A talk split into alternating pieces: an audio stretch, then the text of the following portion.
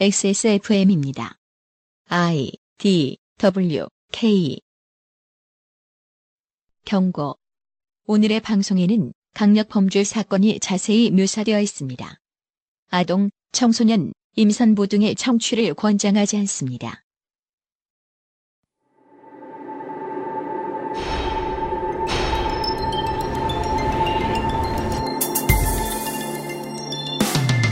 (1994년) (23세의) 박한상은 미국 유학 중 도박에 빠져 부모가 준 돈을 모두 탕진하고 빚도 얻게 됩니다.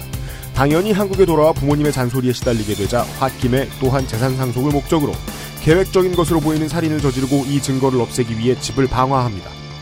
전국을 떠들썩하게 한 이 사건을 보던 어린 UMC는 이런 생각을 했습니다. 어차피 법정 가서 확인해보면 대형 무도한 건 똑같은데 존속 살해와 살해는 뭐가 다른 거지?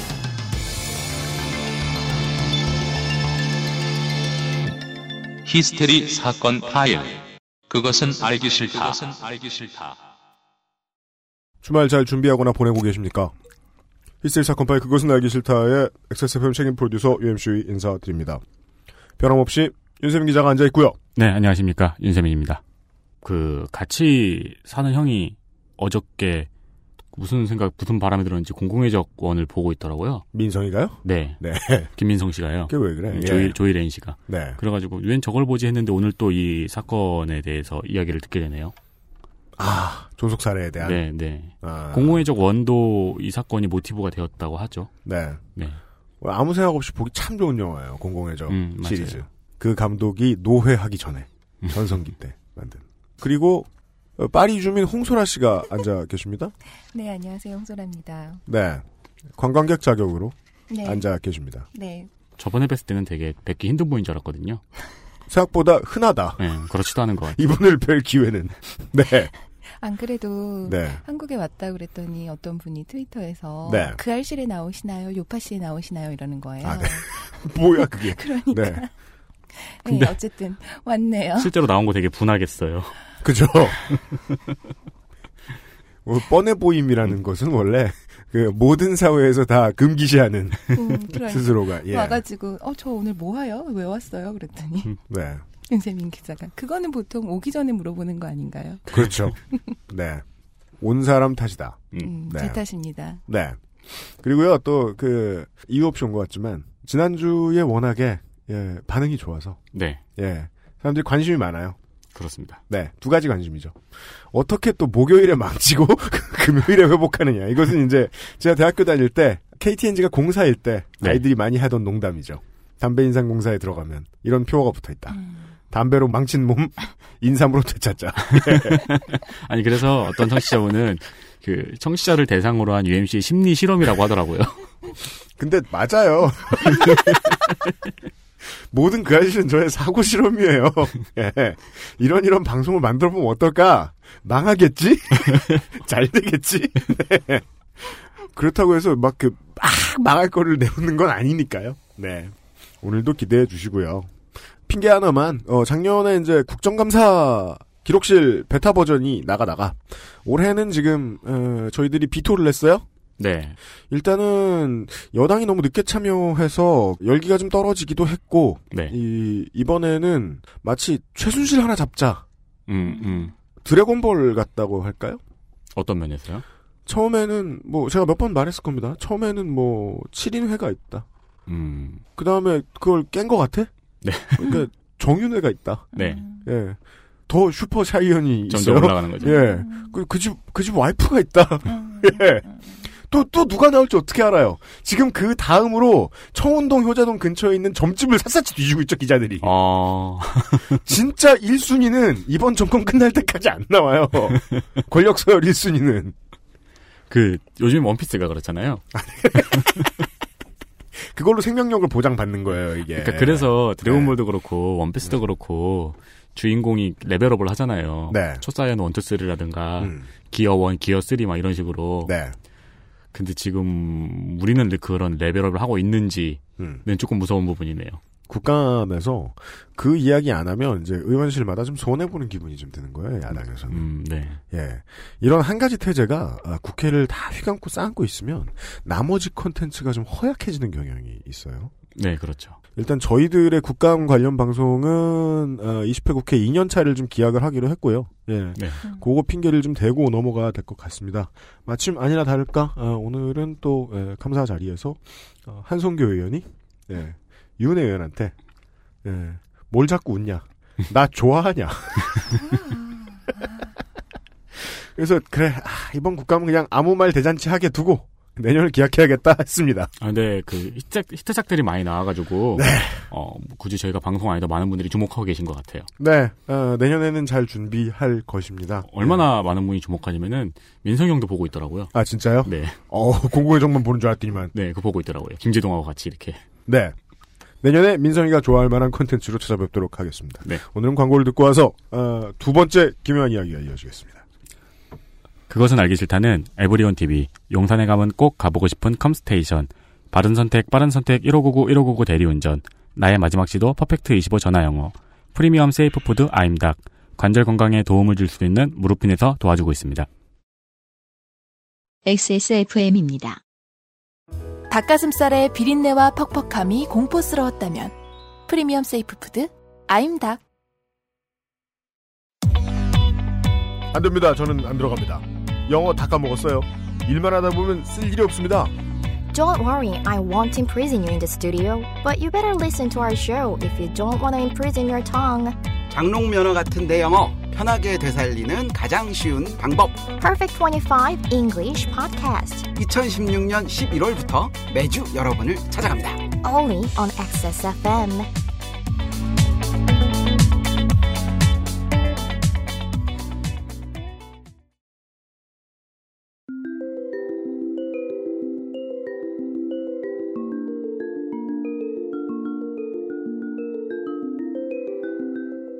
알았던 듯 몰랐던 르포.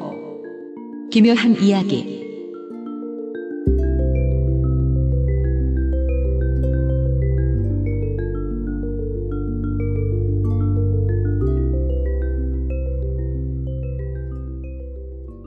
지난 시간에도 좀 어, 나온 단어입니다만 어, 저는 꼭 국립국어원이 나쁜 짓만 하고 있다. 음, 쓸데없는데 허송세월을 하고 있는 것만이라고 생각하진 않습니다. 저도 그렇게 생각하지 않습니다. 네. 그러니까 사람들이 비속어의 대체어를 찾는 거 아닙니까? 네, 네. 특히나 이 남학생들이 많이 가는 PC방에서 나온 에, e스포츠의 용어들 중에 어, 수나 예쁘게 된 것들도 많아요. 음, 네, 그렇습니다. 어, 원래 나쁜 단어에서 시작했던 말이 예를 들어 크게 이기다 라는 표현. 이 멀리 가다가 됐죠. 멀리 보내다. 아, 아, 안드로메다. 이런 네, 식으로 네. 바뀌었죠. 네. 원래는 나쁜 뜻이었다가. 네, 맞습니다. 그래서 이 빠따라는 단어를 사람들이 어떻게 대체할 것인가. 많은 논의들을 찾아보았는데 에, 이런 이런 제안들이 있더군요. 이목구비가 자유분방하다. 이목구비가 아수라장이다. 골았다. 되는 대로 생겼다. 얼굴이 다져졌다. 아이고. 얼굴이 오늘 내일 한다. 이건 손이상 씨인가요? 이 세상의 얼굴이 아니다. 그냥 욕을 하지 왜? 그러니까 이거나 저거나 빠따만큼? 나쁜 표현 아닌가요? 전 빠따로 하겠습니다. 그래서 아, 한선교 의원의 이 빠은 사례를 오늘 이야기하면서 출발을 했잖아요. 그래서 아, 저는 이제 제가 본 사례들 중에 미디어와 관련돼서 2010년대의 가장 빠은 사례 네. 한겨레의 2013 2013년 2월에 실렸던 아, 법륜이라는 승려의 칼럼을 소개를 해드리면서 오늘 어, 코너를 시작을 해보도록 하겠습니다. 음, 네. 그, 보통 이제, 종교인이 칼럼을 진행할 때는 가장 원초적인 내용을 하죠. 고민 상담입니다. 그쵸. 요파 씨도 안 하는. 네, 특히 그 이제 불교 쪽에 사시는 분들은 주로 자연의 이치 같은 거 많이 말씀하시잖아요. 그, 그렇죠. 네. 자연의 이치를 말씀하시죠, 보통. 정말 그 요파 씨도 그거 너무 일차원적이라고 안 하는데. 기껏해야 홍소라 씨가 뭐, 이렇게 외국에서 유학하는 거린, 뭐 이런 사람이 고민을 이야기하면 그걸 좀 들어줄까. 음, 그렇죠. 한국으로 와라 이런 거. 저는 언제나 그렇게 생각하거든요. 가치 있는 건 들어주는 거지. 음, 음. 답을 내주는 게 아니다. 네, 네. 그런데 그거보다 조금 더 가치 없는 예, 칼럼을 보통 종교인들이 에, 이- 일간지에서 진행하곤 합니다. 음. 보시죠. 질문은 이거네요. 우울증으로 약물 치료를 받고 있는데 제 우울증의 근본에는 가족이 있는 것 같습니다. 어릴 때 아버지가 저를 성폭행했습니다. 알코올 중독인 아버지 때문에 집안에는 부부싸움이 잦았습니다. 어릴 땐 아버지만 미웠는데 아버지를 괴롭게 만든 게 어머니란 생각이 들면서 작년부터는 어머니도 미워졌고 7년 만에 아버지를 만났을 때 증오심과 불쌍하다는 감정이 동시에 들었습니다. 부모님을 어떻게 대해야 할지 모르겠습니다. 결혼을 하고 싶은데 어렸을 때 받은 상처를 상대방한테 어떻게 말해야 할지 모르겠고 남자를 사귀기도 어렵습니다. 승려의 답은 이렇습니다. 어떤 사람이 나를 납치해서 강제로 마약을 왔다고 합시다. 마약에 취해 있다가 정신이 들면 탈출을 시도했고 실패하면 다시 마약을 맞는 일이 되풀이됐습니다. 이렇게 여러 해 동안 고통을 겪다가 경찰 단속으로 거기서 풀려나게 됐습니다. 이제 나는 마약을 안 맞아도 됩니다. 그런데 이제는 내 스스로 마약을 찾아서 맞습니다. 마약을 하면 처벌을 받는다고 해도 가족과 경찰이 말리는데도 숨어서 합니다. 누가 내게 마약을 왜 하냐고 묻는다면 내가 하고 싶어서가 아니라 그들이 강제로 나를 마약 중독자로 만들었으니 내 책임이 아니라 그들 책임이라고 하겠습니까? 청취자 여러분, 제 얘기 아닙니다. 들어주십시오, 그냥. 아, 그니까, 제 의견이 아니라고요? 처음에는 분명 나를 괴롭히는 사람이 있었지만 지금은 괴로워하는 것이 습관이 되어 아무도 나를 괴롭히는 사람이 없는데도 나 혼자서 괴로워하고 있는 겁니다. 원인이 어떻게 생겼든 지금 마약을 하는 이 습관은 나의 습관이고 내가 이것을 멈춰야 내 인생이 좋아집니다. 나를 납치해서 마약을 주사한 그 사람이 나한테 잘못했다고 빌어야 마약을 끊을 겁니까? 아버지가 개가천선에서 나에게 잘못했다고 빌어야 내가 이 고통에서 벗어날 겁니까? 아버지로부터 내 고통이 시작됐다고 하더라도 지금 이 고통은 내 것입니다. 지금 중요한 것은 이 괴로움이 일어나게 된 원인이나 책임을 따지는 게 아니라 그 고통에서 벗어나 행복해지는 길을 찾는 일입니다. 그러려면 우선 부모님에게 감사하는 마음을 가져야 합니다. 설령 성폭행을 했다 하더라도 내가 이 세상에 태어나서 살고 있는 것은 부모님이 있었기 때문입니다. 아버지가 어떻게 그럴 수 있나? 딸을 폭행한 아버지에게 어떻게 감사하라는 건가? 이런 생각이 들겠지만 그렇게 생각할수록 내 고통은 점점 깊어집니다. 아버지가 나를 성추행했다는 생각도 사실은 하나의 상이라고 할 수 있습니다. 그가 내 손을 잡았던 순간에 그는 내 아버지가 아니라 그냥 한 남자였을 뿐입니다. 단어가 살짝 바뀌죠. 어, 물어본 사람은 성폭행이라고 물어봤는데 답한 사람은 성추행이라고 답하네요. 그러니 다른 생각은 하지 말고 어머니 아버지 감사합니다. 낳아주시고 키워주셔서 감사합니다. 하고 매일매일 어머니한테 108배, 아버지한테 108배, 오직 감사하다는 기도만 하세요. 물론 그의 행위가 잘했다는 이야기가 아닙니다. 그러나 이미 일어난 일에 대해 어떻게 생각하는 것이 나에게 좋을까요? 제법이 공하다고 했습니다. 이 몸도 공한 것입니다. 부처님이 와서 내 머리를 쓰다듬고 나를 껴안아준다고 해서 이 몸이 성스러워질 수 없고 낯선 남자가 나를 껴안고 성추행을 했다고 해서 이 몸이 더러워질 수 없습니다. 이 몸은 더럽히려고 해도 더러워질 수 없고 성스럽게 하려고 해도 성스러워질 수 없습니다. 성추행을 당하는 그 생각이 나를 더러움에 빠뜨리는 것입니다.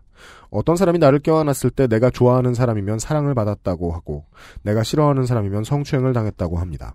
성추행을 당했는지 사랑을 받았는지를 결정하는 것은 그가 아니라 나 자신입니다. 이 도리를 깨쳐버리면 어릴 때 상처를 단박에 벗어날 수 있고 이 도리를 못 깨치면 죽을 때까지 무거운 짐을 지고 살아가야 합니다. 내 몸이 더러워졌다는 생각은 망상이고 악몽입니다. 질문자에게는 아무 일도 없었습니다. 그러니 결혼할 상대방에게 말할 필요가 없습니다. 부처님 저는 아무 일도 없었습니다. 저의 몸과 마음은 깨끗하고 청정합니다. 아침마다 이렇게 108배를 하면서 기도하세요. 그렇게 꿈에서 깨어나고 상처를 치유하고 나서 결혼을 생각하는 게 좋겠습니다. 여기까지입니다. 본인은 무슨 말을 하는지 알고 한 말일까요? 일단 이러면 하루에 324배를 해야 된다는 것 정도는 계산했길 바랍니다. 아, 화가 나네. 어떻게 화가 나는지 알려주실 수 있겠어요? 그때 상처를 잊는 과정이 필요하다라는 걸 이야기를 하고 싶었던 건 알겠는데 네. 그것을 굳이 오롯이 피해자 그 당신의 몫으로 넘겨야 된다라는 그 얘기를 어떻게 이렇게 뻔뻔하게 할 수 있는 거지? 그 어떠한 주장과 표현이라도 때와 장소와 상대는 중요하다는 겁니다. 발화에 있어서. 네. 이 이야기의 가장 큰 맹점이 그거라고 봅니다. 음. 때도 상대도 장소도 틀렸어요. 때는 무조건 틀렸고요. 네. 장소는 여기서 실질적인 장소와 말하는 사람을 이야기합니다. 공개적인 곳에서 말하고 혹은 공개적인 지면에다 말해서는 안 됐고 네. 게다가 타인이 나에게 말해서는 안 됐습니다. 음. 네. 이 글을 쓰기 위해 펜을 든 행위, 음. 이 말을 하기 위해 마이크를 들기로 한 결정, 이 빠았습니다. 음. 그 뒤부터는 무슨 말을 해도 소용이 없는 거예요. 이 내용을 이해해주기 위해서 좋은 부분이라도 하나 찾아내기 위해서 2013년 2월 한겨레 법률의 글입니다. 실제로는 2011년 강연에서 비슷한 이야기를 공개 석상에서 말한 바가 있습니다. 그러니까 저, 사람들이 모두 있을 때. 네, 제가 알기로는 공개 색상에서 이분이 용기를 내서 일어나서 질문을 던진 걸로 기- 알고 있습니다. 네, 네. 못질을 했죠. 어떻게 다른 측면으로 볼까 생각을 하다가 바로 그 전달 이것이 실리기 2013년 1월에 지난 대선이 있고 두 달 전, 두 달 후죠.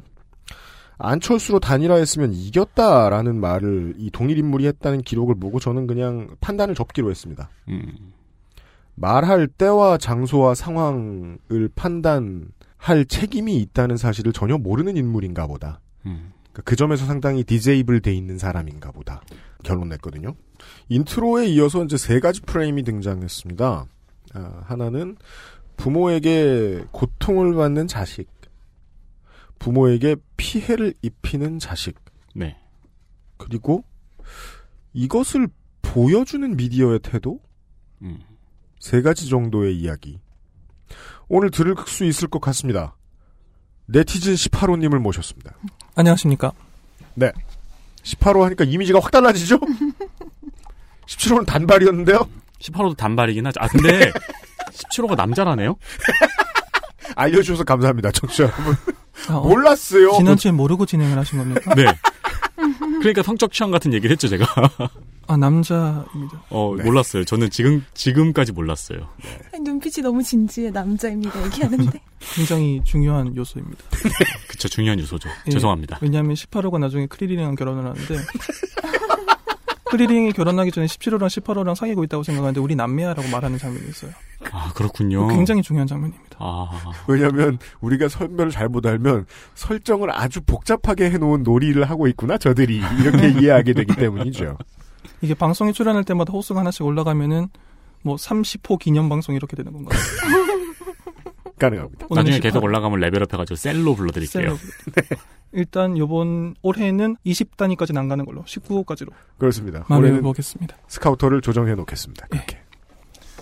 자, 오늘의 이야기는 아, 오늘도 일본에 관한 이야기입니다. 일본에 관한 이야기인데 네. 지난주에는 여러 가지 사건을 이야기하고 뭐 렌즈가 왔다 갔다 했을 때 이 이야기 저 이야기해서 그걸 참 한번 모아봤는데 오늘은 조금 진중하게 한 가지 사건에 대해서 쭉 이야기를 한번 해보겠습니다. 네. 제가 오늘 여러분께 소개해드리고 싶은 사건은 토치기 친부 살해 사건이라는 사건입니다. 60년대까지 거슬러 올라가는군요. 1968년 10월 5일 밤 9시 반경에 일본 토치기현 지명입니다. 토치기현의 어떤 도시에서 한 여성이 친부를 살해합니다. 음. 살해한 직후에 이 여성이 평소에 친하게 지내던 이웃집에 들어가서 아버지를 죽였다라고 고백을 했어요. 그 다음에 울면서 쓰러졌습니다. 음. 그 아버지를 죽이고 난 다음에 굉장히 스스로 놀라고 경악하고 흥분한 상태였던 거죠. 아, 네. 울- 울면서 쓰러지면서 아버지를 살해했다라고 말을 합니다. 그리고 그 이웃에게 부탁을 해서 경찰에 대신 신고를 해달라고 해요. 음. 자수를 합니다. 아, 대신 신고해달라. 그러니까 자기가 전화를 받아서 요령 있게 말을 할 상황이 아니었던 거죠. 아, 경찰에 자수를 해달라고 해서 바로 자수를 합니다. 사건이 발생했을 당시 여성의 나이는 29세, 아버지의 나이는 53세입니다. 음. 자수한 다음에 어, 좀 진정이 되고 식사도 하고 식사를 거의 못했다고 하는데 어느 정도 진정이 되고 난 다음에 순순히 범행 내용을 자백했습니다. 연애 문제로 아버지와 다툼이 있었고 다투는 과정에서 나도 모르게 살해해버렸다는 자백이었습니다. 음. 이 당시 1968년 10월 7일자 지역신문을 보면 이런 내용의 보도가 나옵니다. 음. 여성이 아버지를 죽였고 뭐 연애 문제였다고 하고 가해자는 29세, 아버지 피해자는 53세. 여기까지만 보면 내용은 끔찍하죠.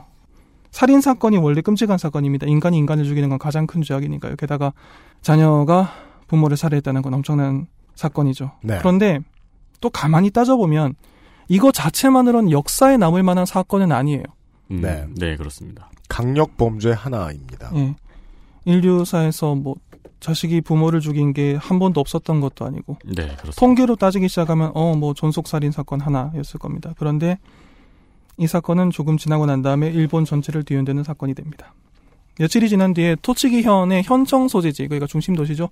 우츠노미야라고 하는 도시, 도시가 있습니다. 우츠노미야시의 한 변호사 사무소를 살해당한 남성의 부인이 방문을 합니다. 부인은 남편과 오랫동안 별거 중이었어요. 그러니까 가해자의 어머니시죠? 가해자의 어머니죠. 네. 가해자의 어머니이자 피해자의 부인입니다. 이게 참 음. 근친간의 살인이 이게 참 슬프죠. 그렇죠. 가해자의 어머니이자 살해당한 피해자의 부인이 변호사 사무소를 방문해요. 그래서 딸의 변호를 부탁하려고 왔다라고 이야기를 해요. 그래서 이 변호사가 변호사 사무소의 보스 변호사라고 하는데 그 변호사 사무소 대표 변호사와 그 아들이 변호사가 있었어요. 음. 두 명이 이 여성의 이야기를 듣습니다. 음. 그래서 이 여성이 그 변호사 두 명 앞에서 한참을 망설이다가 겨우 용기를 짜내서 이제 자신과 딸이 처해 있었던 가정사를 이야기를 하기 시작해요. 당시 두 명의 변호사가 이야기를 듣고 있었죠. 훗날 가해자 여성의 변호를 맡는 오우누기 다이하치 변호사 그리고 그의 아들 오우누기 쇼이치 변호사 이 두 명은 좀 중요합니다. 이 두 명의 변호사를 경악하게 만들고 이 일본 차- 사회를 큰 충격에 빠뜨린 톤치키 친부 살해 사건이 내막이 이렇게 사건 발생 며칠 뒤에 처음 사람들 귀에 들어가게 됩니다. 음. 사건의 가해자 여성 어 이번 방송에서 A 씨라고 하겠습니다. A 씨는 1939년에 피해자와 아내의 사이에서 차녀로 태어났습니다. 이 A 씨를 포함해서 7명의 남- 남매가 이들 부부와 함께 생활을 했고요. 아버지는 여러 직업을 전전했고 전쟁 중에는 징병도 당했습니다.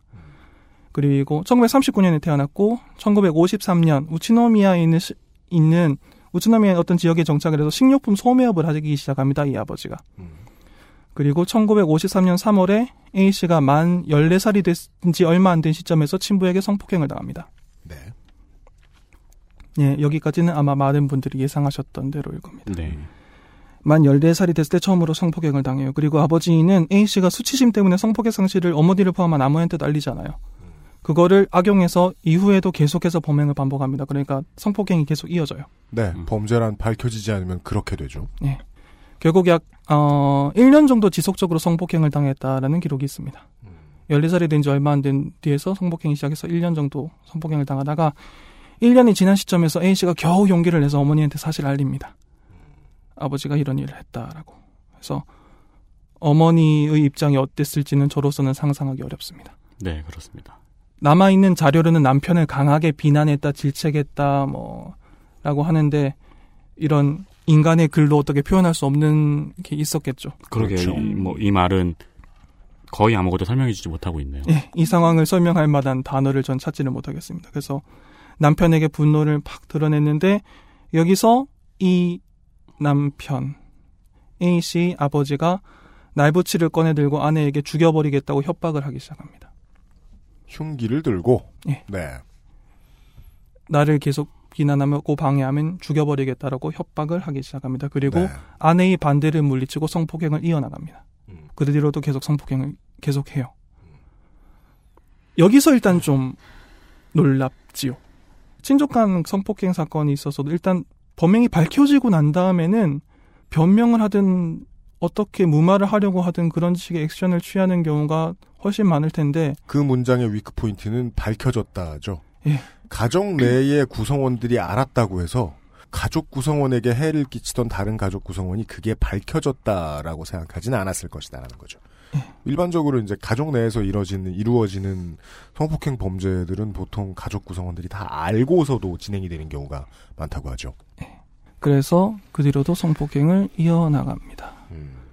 음. A 씨의 어머니가 A 씨를 데리고 함께 도망을 쳤어요. 피하고 싶으니까. 도망을 쳤는데 이 친부가 집요하게 찾아내서 집으로 다시 끌고 들어옵니다.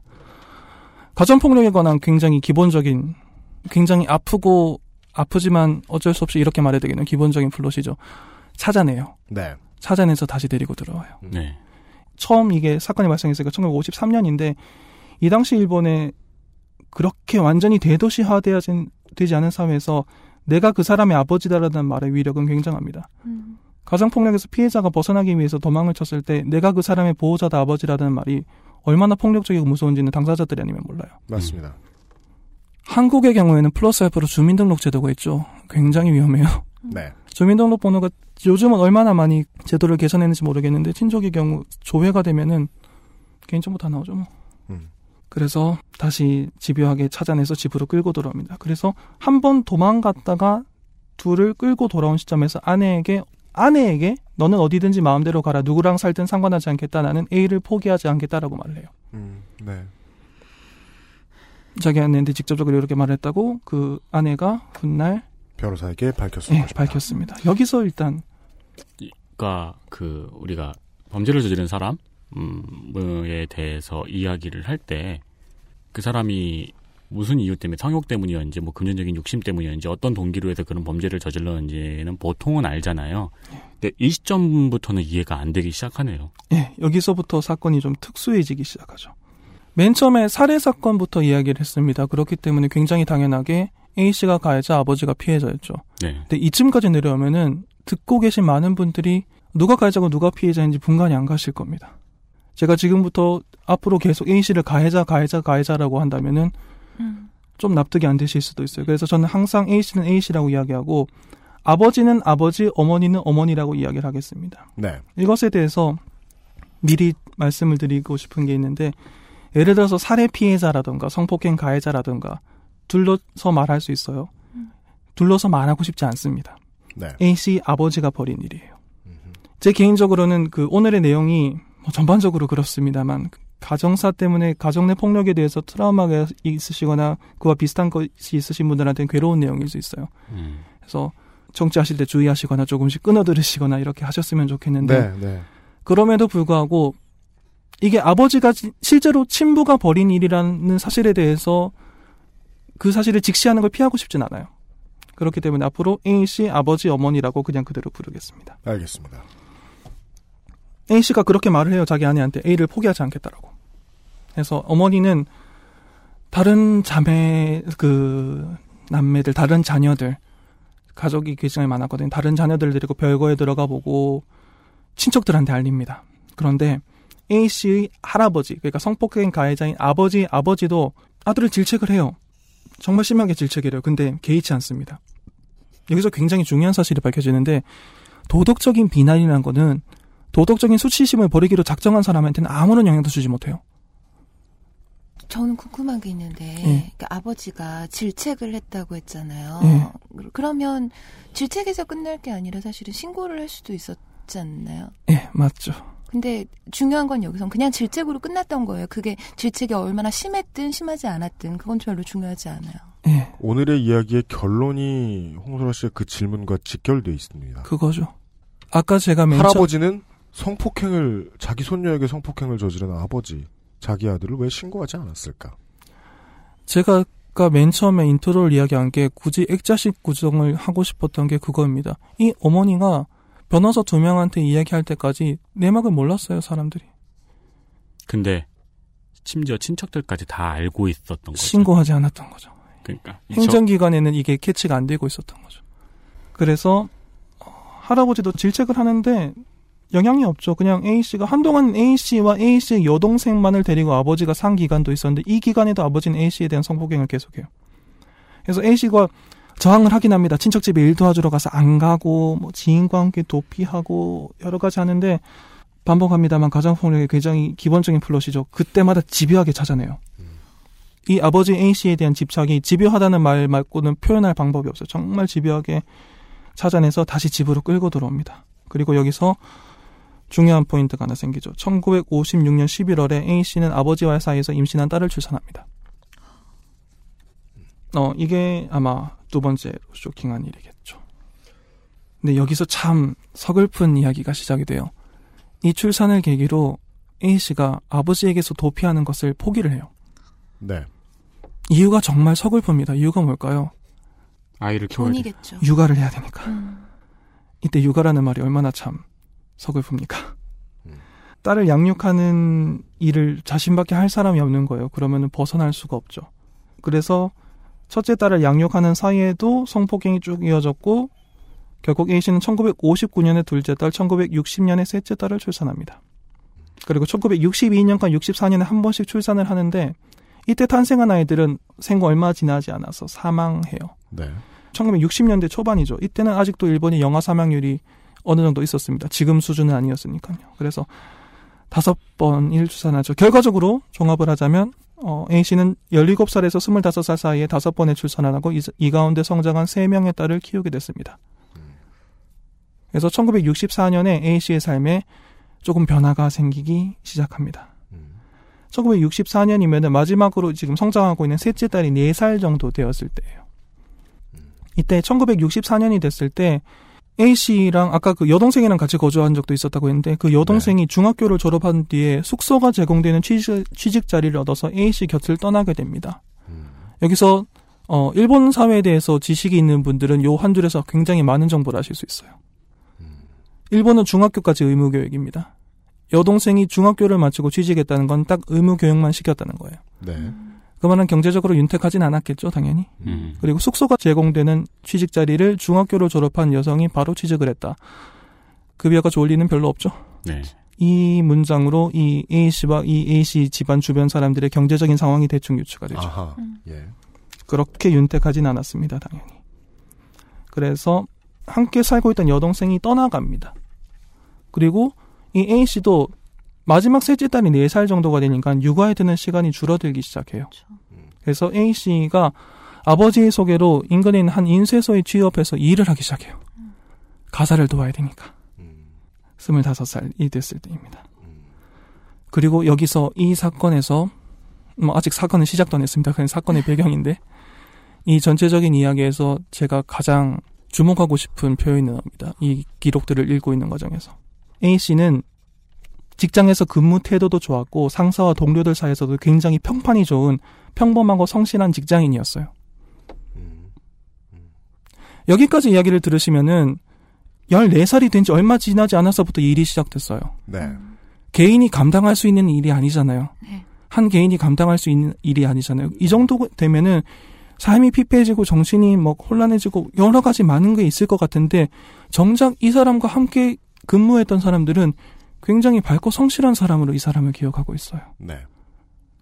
전 여기서 한 가지를 좀 주목하고 싶은 게 있는데 한국 사회도 모든 사회 그렇습니다만 한국 사회에도 그런 사람들 많죠. 피해자가 피해자답지 않으면 화내는 사람들 아, 그렇죠.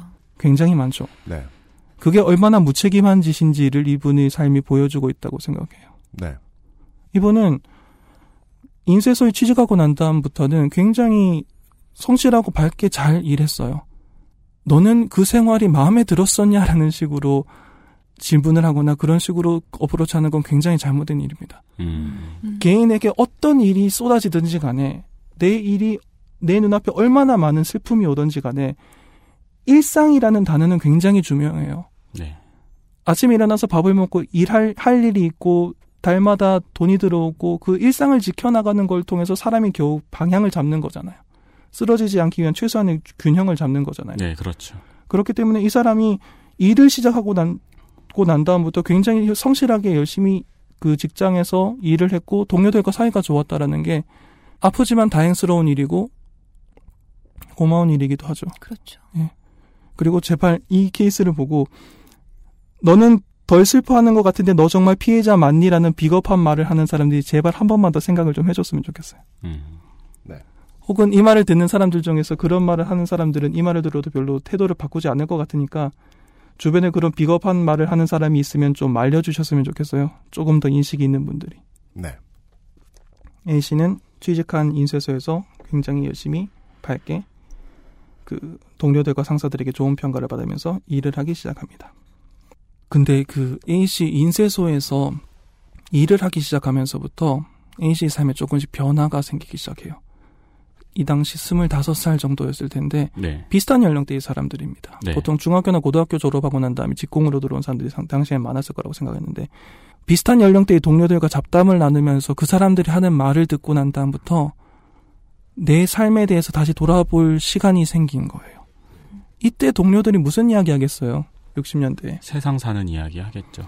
이제 결혼, 연애, 연애 뭐 이야기. 뭐 숨쉬듯 하죠. 음. 연애하자, 결혼하자. 누가 언제 결혼하자더라. 부모님이 내 남자친구 별로 마음에 안 들어 한다.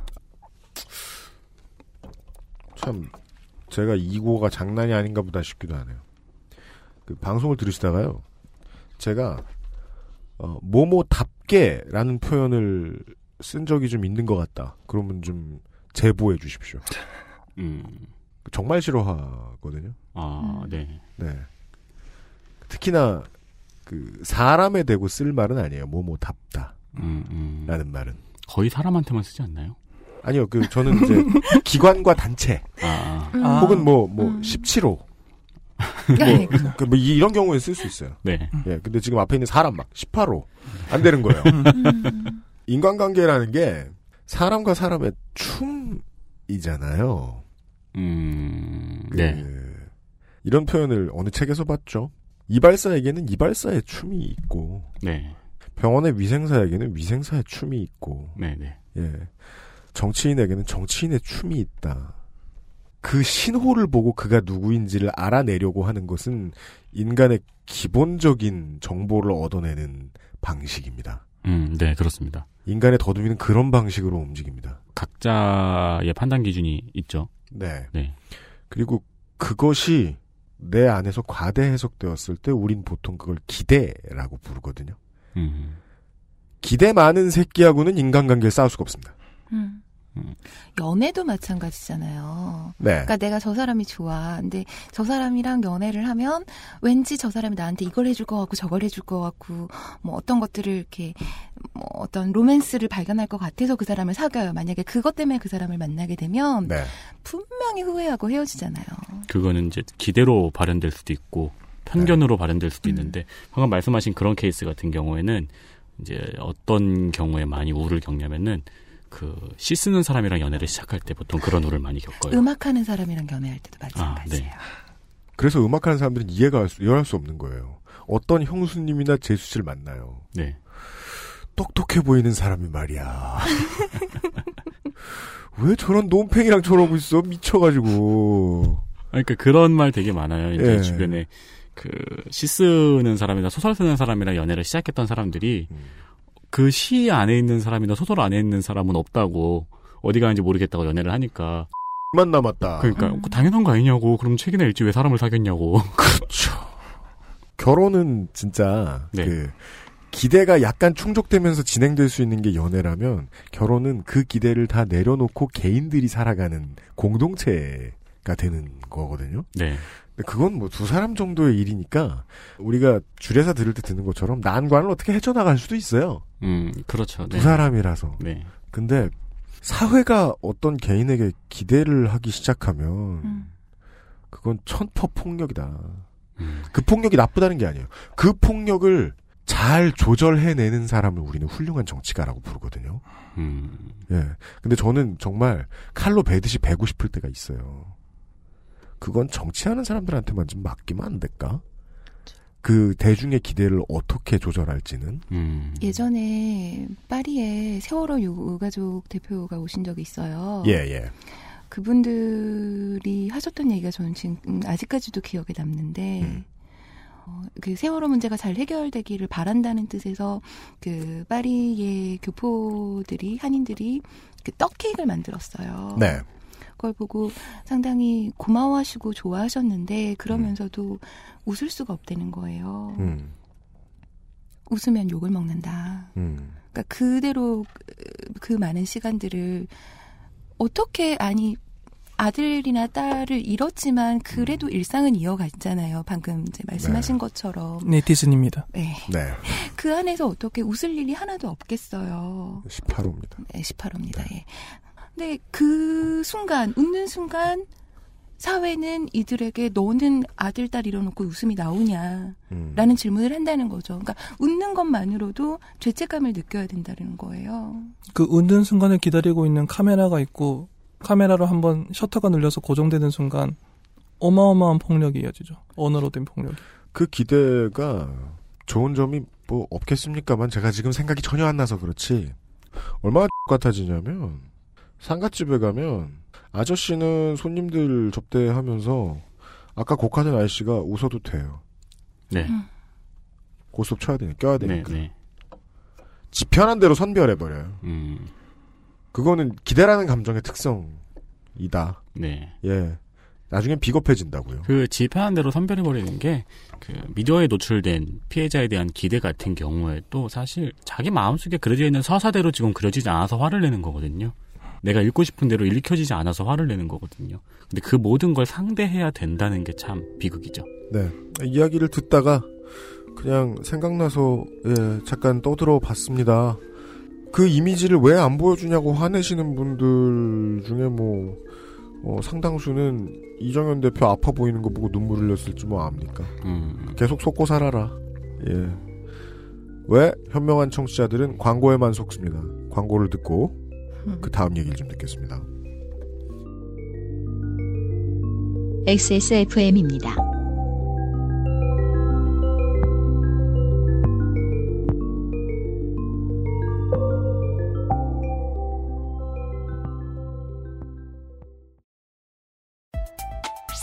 무르피는 관절 및 연골 건강에 도움을 줄 수 있는 건강기능 식품입니다. 관절의 불편함 개선, 관절 구성 성분 제공, MSM과 속단 등 복합 추출물이 함유되어 있으며 당신의 관절 건강에 도움을 줄 수 있습니다. MSM의 인체 적용 시험 결과 12주 섭취 후 관절의 통증, 뻣뻣함, 운동 기능이 뚜렷하게 개선됨을 확인하였습니다. 평소 관절이 불편한 부모님이나 운동을 많이 하는 분들 또는 무릎을 많이 사용하는 모든 분들께 권합니다. 엑세스몰에서 만나요. 컴퓨터가 필요하시다고요? 그렇다면 컴스테이션입니다.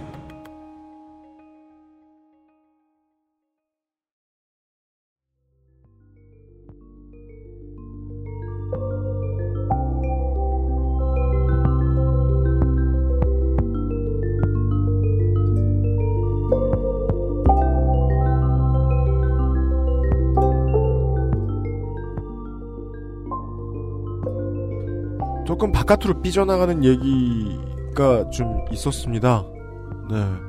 어, 표면에, 겉에 나타나는 표현형으로는 어, 사람의 상황을 안다는 게 어려운 일입니다. 네, 그렇습니다. 네. 그니까 연기가 거짓말이죠? 음. 가능한 거지. 그렇죠. 그러니까 영화가 가능한 거군요. 네. 다시 우리는 이 사건이 있기 1년 전 67년에 A씨가 다니던 인쇄소의 이야기로 돌아가겠습니다. A씨는 인쇄소에서 비슷한 연령대의 동료들과 뭐 대화도 하고 잡담도 하고 근무 이야기도 하고 하면서 굉장히 성실하고 밝게 잘 근무를 했습니다. 그리고 이때 A씨가 두 번째로 아 이건 좀 뭔가 아니구나라는 걸 생각을 하기 시작한 것 같아요. 그 동료들과 잡담을 나누면서 그 나이 때 20대 초중반들 기본 교육을 받고 난 다음에 직장 생활을 쭉 하던 사람들과 대화를 했을 때, 뭐, 대화 주제 뭐겠어요? 연애하는 이야기. 결혼 걱정. 누가 언제 결혼하다, 하자더라. 우리 부모님이 네 남자친구 마음에 안 들어 한다. 이런 이야기 하는 거죠. 저는 요 부분부터 가슴이 먹먹해지기 시작하더라고요. 네. 그러니까 이 비슷한 비유가 조심스럽긴 합니다만 이 비슷한 플롯을 저는 이상의 날개에서 느꼈거든요. 예. 네, 그러니까 어, 사건을 사건 일지를 읽는 것처럼 무덤덤하게 읽어 내려다가다가 여기서부터 A 씨가 입체적으로 보이기 시작하는 거죠. 그렇죠. 네, 다시금 인간이 인간으로 보이기 시작하는. 인간의 고민이라는 게 참 마음 아프고 간사한 게 우리가 지금 아 행복한 고민처럼 이야기한 거 본인들한테는 큰 일이에요. 나 이 사람이랑 그 정말 꼭 결혼해야겠는데 부모님이 단호하게 반대한다. 얼마나 큰 일입니까? 그 나이 때의 가장 큰 고민이죠. 네. 그런데 그 고민이 옆에 있는 A 씨한테는 너무 행복한 고민으로 보이는 거예요. 너는 연애에 대해서 그런 식으로 대화할 부모가 있구나. 남자친구가 있구나. 아까 일상이라는 게 얼마나 중요하냐라는 이야기를 잠깐 드렸던 것 같습니다. 이 사람이 A 씨라는 분이 직장 생활을 열심히 하는 게 자신을 지탱할 수 있는 일상의 가장 큰 키였다고 저는 생각을 해요. 그런데 동료들의 연애 이야기하고 뭐 결혼 이야기하고 그 사이에 몇 년 근무했으니까 몇 명씩 결혼하고 그랬겠죠. 그런 걸 보면서 이 사람이 장녀를 출산하고 난 다음에 아버지를 벗어난 걸 포기합니다. 아까 우리 거기를 봤었죠. 장녀를 출산 이후 어느 정도 포기하고 있었던 아버지에게서 벗어난 삶이라는 게 한 이전부터 다시 A씨 머릿속에 자라, 자리 잡기 시작한 것 아닐까라고 생각을 해요. 음. 출산하고 육아하면서 외부와 완전히 단절이 되어 있었잖아요. 친척들도 어느 정도 거리를 두기 시작합니다. 가정 폭력에 관한 이야기 중에서 두 번째로 이야기하고 싶은 건데 그런 이야기 이어지면은 친척들 발걸음이 뜸해져요. 음. 개입을 시도하던 사람들도 이게 안 먹힌다 싶으면은 오히려 소원해지는 그래서 점점 고립무원이 되어가는 경향이 있죠. 네. A 씨도 그래서 친척들하고 어느 정도 거리가 생겨버렸었는데 완벽한 고립무원의 상황에서 외부의 세계와 이 창구가 생긴 거죠. 직장이 생기고 동료들이 생기고 상사가 생기고 A 씨의 삶에 직장이라는 새로운 바람이 불어 들어온 겁니다. 그리고 여기서 어 현실은 소설보다 기이하다라는 말에 어떤 A 씨 같은 일이 생기죠. 꿈처럼 마법처럼 A 씨한테 사랑이 찾아와요. 여기 이 부분에서 저는 그 살짝 울컥했었거든요. 이 부분을 읽다가 그러니까 이 내가 지금 어떤 사건에 대한 내용을 보고 있었는데 아 아니구나 한 인간에 대한 이야기를 보고 있었던 거구나라는 생각이 여기서 다시 한번 들더라고. 예, 사실은 A 씨가 아니라 사람이에요. 그러니까요. 이때 일본을 살고 있었던 한국이랑 그렇게 멀지 않은 곳에서 살고 있었던 어떤 사람입니다. 1967년 4월에 어 4월이 연도가 시작되는 달이죠. 그 회계 연도가 4월에 아마 신입 사원이었을 겁니다. 네. A 씨가 근세, 근무하던 인쇄소에 그 신입 사원 B 씨가 입사를 합니다. A 씨가 인쇄소에서 근무를 한 지 2년이 조금 더 지난 시점이었습니다. B 씨는 1946년생이니까는 당시에 21살, 20대 초반이었을 겁니다. 당연히 A 씨보다 어느 정도 연하였고요. 일곱 살. 정도 차이가 났습니다. A 씨가 직장에서 밝고 명랑하게 성실하게 근무하는 모습을 보고 B 씨가 굉장한 호의를 느껴요. A 씨한테. 여기서 피해자는 피해자다워야 된다라고 생각하시는 분들이 분노하실지 모르겠지만 앞으로 계속 분노하시길 바랍니다. 네. 그 A 씨는 밝고 명랑하게 성실히 근무하고 있었고 그 모습을 보고 B 씨가 굉장하게 호의를 느껴요. 서로 일도 도와주고 귀갓길에 같이 집에 그 길 같이 걸으면서 대화도 하고 사소한 일상 속에서 서로 호의를 점점 키워나가다가 1년 4개월 정도 지나서 1968년 8월 말에 B 씨가 정말 진지하게 A 씨한테 사랑을 고백합니다. 네. 그리고 A 씨도 마음을 받아들여서 연인 사이가 돼요. 이게 1968년 8월 말입니다. B 씨는 그 20대 초반이었는데 A 씨랑 결혼하는 것에 상당히 적극적이었어요. 음. 고백한 직후부터 고백에서 오케이를 받아낸 직후부터 예스를 받아낸 다음부터 어 우리 결혼하자. 음. 반복하지만 일본은 징병제가 없기 때문에 20대 초반부터 경제 활동을 시작하고 경제 활동에서 어느 정도 수입이 생기면 결혼들도 빨리 해요. 네. 네. 특히 뭐 60년대니까요. 네. 우리 결혼하자. 라고 해서 부모님이 좀 반대를 했다고 하는데 아마 나이 차이가 아니었을까. 라고 생각을 합니다만 어쨌든 B 씨 부모님이 반대를 하는데 자기 부모를 열성적으로 설득하기 시작해요. 나 이 사람이랑 살 거다라고. 음. 결혼할 거다라고. 음, 네. 그래서 A 씨가 여기서 음 B 씨 그 자신의 부모를 설득하는 모습을 보고 굉장히 자신감을 얻었다 라고 해야 될까요? 네. 희망을 봤어요. 이 부분에 대해서 제가 지금 이런 무거운 주제를 이야기하면서 이런 말을 하는 게 좀 우스워 보일 수도 있지만 사랑이 위대하다고 느꼈어요, 정말. 음, 네. 음. 정말 사랑은 위대한 겁니다. 네. 그래서 네. 가장 보수적인 일본의 재판관들도 이 부분을 서술할 때는 A 씨가 삶의 한 줄기 빛을 봤다라는 식으로 이야기를 해요. 음. 삶의 희망을 봤다는 식으로 이야기. 음, 네. 아버지를 벗어나서 자신을 사랑해주는 사람과 정상적으로 결혼해서 평범한 삶을 산다라는 한때 포기했던 꿈이 있지 않습니까? 네. 그 꿈이 어쩌면 가능할지도 모른다라는 마지막 한 줄기 희망을 본 거예요. 음. 그래서 A 씨는 아버지를 설득하기로 결심합니다. 그리고 여기서 사건이 시작됩니다. 네. 아마 청취하고 계시던 분들이 사건 예전부터 시작되지 않았냐라고 생각하실지 모르는데 음. 사건은 사실 여기서 시작돼요. 평생에 걸쳐서 아버지의 성폭행에 시달렸고 예. 그것으로부터 계속 벗어나고 싶어서 뭐 물리적으로든 그리고 여러 가지 벗어나고 싶어서 여러 가지 방법을 쓰면서 피해 당했다가 잡혀왔고 피해 당해서 잡혀왔고 그런 삶을 살았던 분이 지금 나에게 사랑하는 사람이 생겼다고 그 가해자에게 이야기를 아버지에게 이야기를 하는 장면이네요. 장면이죠. 여기서부터 묘사하는 게 조금 아까 말씀드린 분들에게 힘들 수 있기 때문에 조, 조심하시기 바랍니다. 네. 1968년 9월 25일에 그러니까 B 씨한테 고백을 받은 지 한 달 정도 지난 시점에서 A 씨가 직장에서 B 씨한테 오늘 아버지한테 허락을 받아보겠다라고 말을 해요. 음. 그 다음에 저녁 8시쯤이 되어서 아버지가 술을 마시고 누워있는데 첫 마디를 꺼내요, 어렵게. 이 원장도 참 가슴 아픈데, 이제라도 나와 결혼해주겠다는 사람이 나타나면 보내주겠냐고 물어요. 이제라도 나와 결혼해주겠다는 사람이 나타난다면 보내주겠느냐. 네. 당시 A씨의 아버지가 53세였습니다. 53세였던 A씨의 아버지는 처음에 좀 추상적인 질문이었잖아요. 네가 행복해질 수 있다면 가도 좋다라고 승낙하는 듯한 태도를 보여요. 어떤 추상적인 말이었을 때. 네. 그 직후에 A 씨가 사실 이미 결혼을 약속한 상대가 있다는 걸 말하니까 태도가 급변합니다. 자리에서 일어나서 술을 마시기 시작하고 술을 마시면서 점점 더 흥분하고 극도로 흥분해서 이 말이 참 젊은 남자가 생겼다고 집을 나갈 거면 나가봐라. 절대로 행복해질 수 없도록 해주겠다. 평생 괴롭혀주겠다. 지금부터 그 남자 집에 가서 결판을 내주마 죽여주마 라고 폭언을 쏟아냈다라고 기록이 나와 있어요. 네. 이미 딸로 보지 않았던 거네요. 젊은 남자가 생겼다고. 그러니까 자기는 이 그러니까 스스로 이 딸을 그러기 시작한 지는 음. 자기 아내더러 네가 나가도 좋다라고 말한 데 이미 드러났죠. 그리고 네. 이제라도 나와 결혼해주겠다는 사람이 나타나면 보내주겠느냐라는 말은 딸이 아버지에게 결혼을 승낙할 때 건넬 수 있는 대사가 아니죠. 그렇죠. 거기서 이미 뭔가 많은 게 일그러져 있는 거죠. 죽여주마라는 폭언이 나왔습니다. 그 A씨는 아버지가 폭언을 쏟아내면서 폭력적인 모습을 보이니까 일단 재워요. 일단 진정하고 재우 자라고 해서 재운 다음에 다음 날인 9월 26일에 가까운 지인의 집으로 피신을 합니다.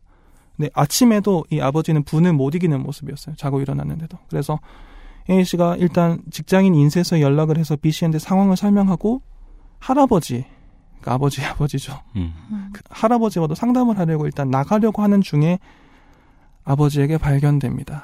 아까부터 계속 반복하고 있습니다. 가정폭력은 지인의 집에 또 잡으러 왔다. 예, 가정폭력은 가해자가 찾아내요. 그게 가장 네. 화가 나고 슬픈 일이고 행정력이 여기에 집중을 해야 되는 일이죠. 못 찾아내도록 만들어야 되는데 한국도 여기를 좀 많이 고민을 해야 되는데 고민이 얼마나 충분한지 모르겠습니다. 네. 아버지는 저항한 A씨를 폭력을 동원해서 집으로 다시 끌고 들어옵니다.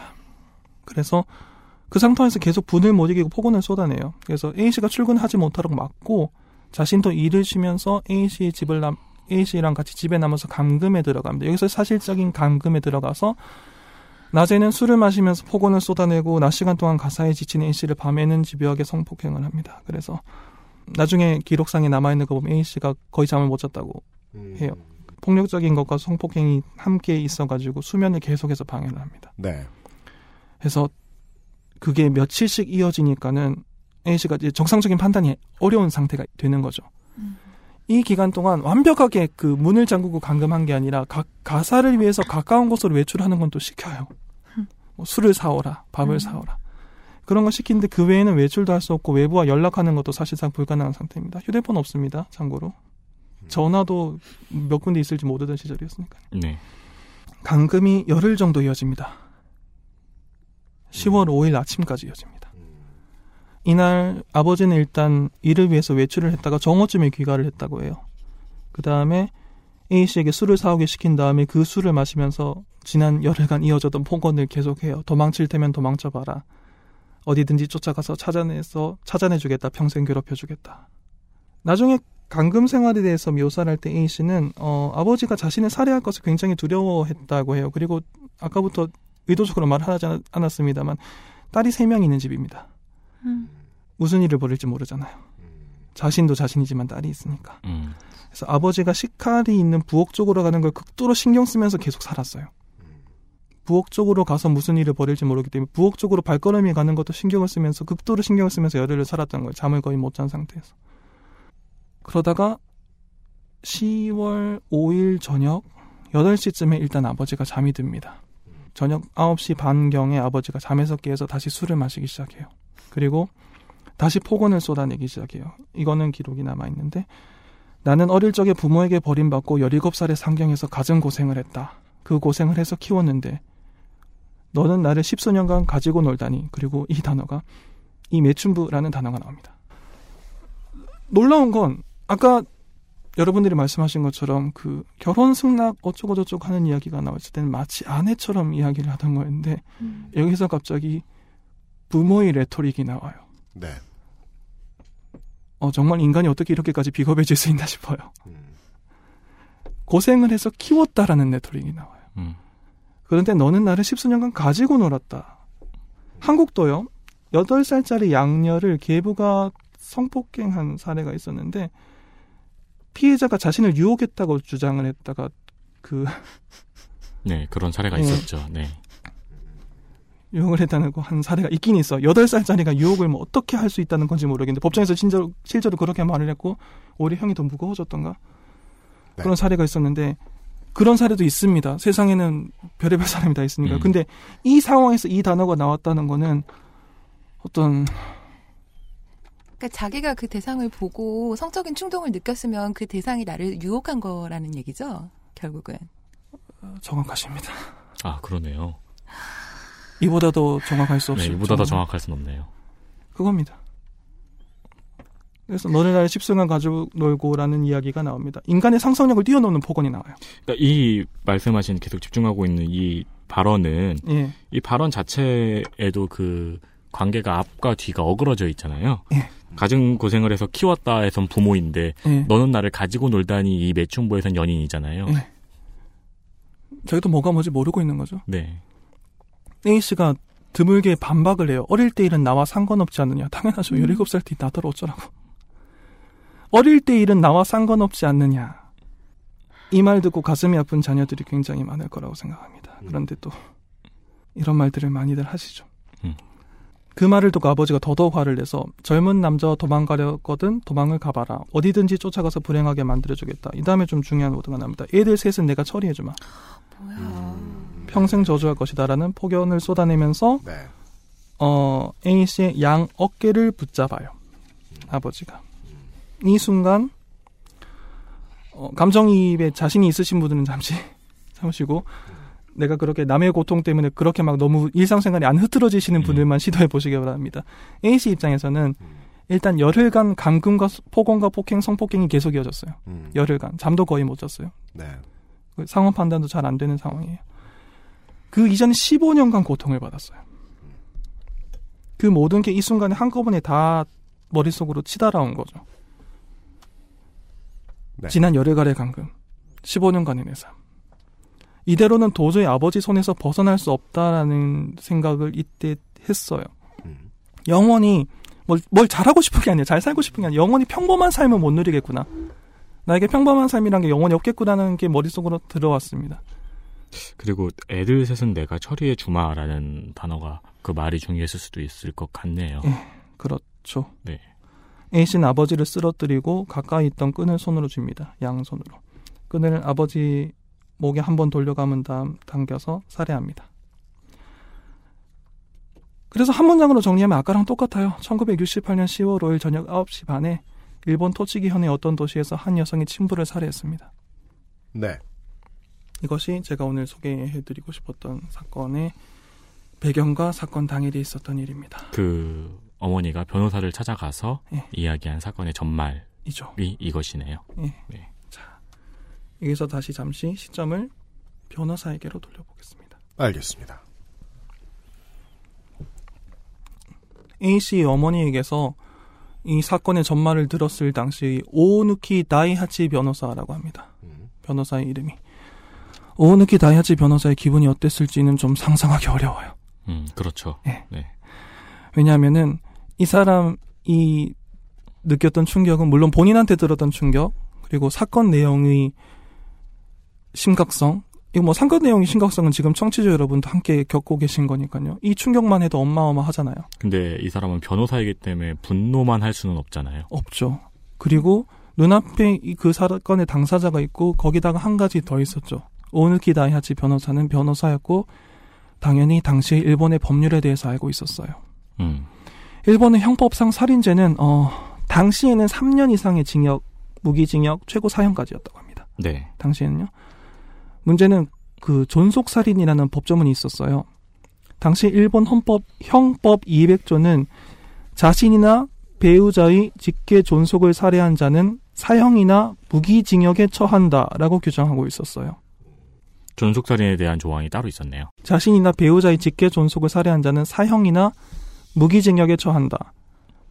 A 씨에게 아버지는 직계 존속입니다. 음, 그 네. 말은 이 변호사의 기분으로 듣기 시작하면은 어, 이 사람 가장 가벼운 형이 무기징역인데를 알면서 듣고 있었던 거예요. 음, 음, 음. 시작부터 그게 시작된 상태에서 듣기 시작한 거네요. 예.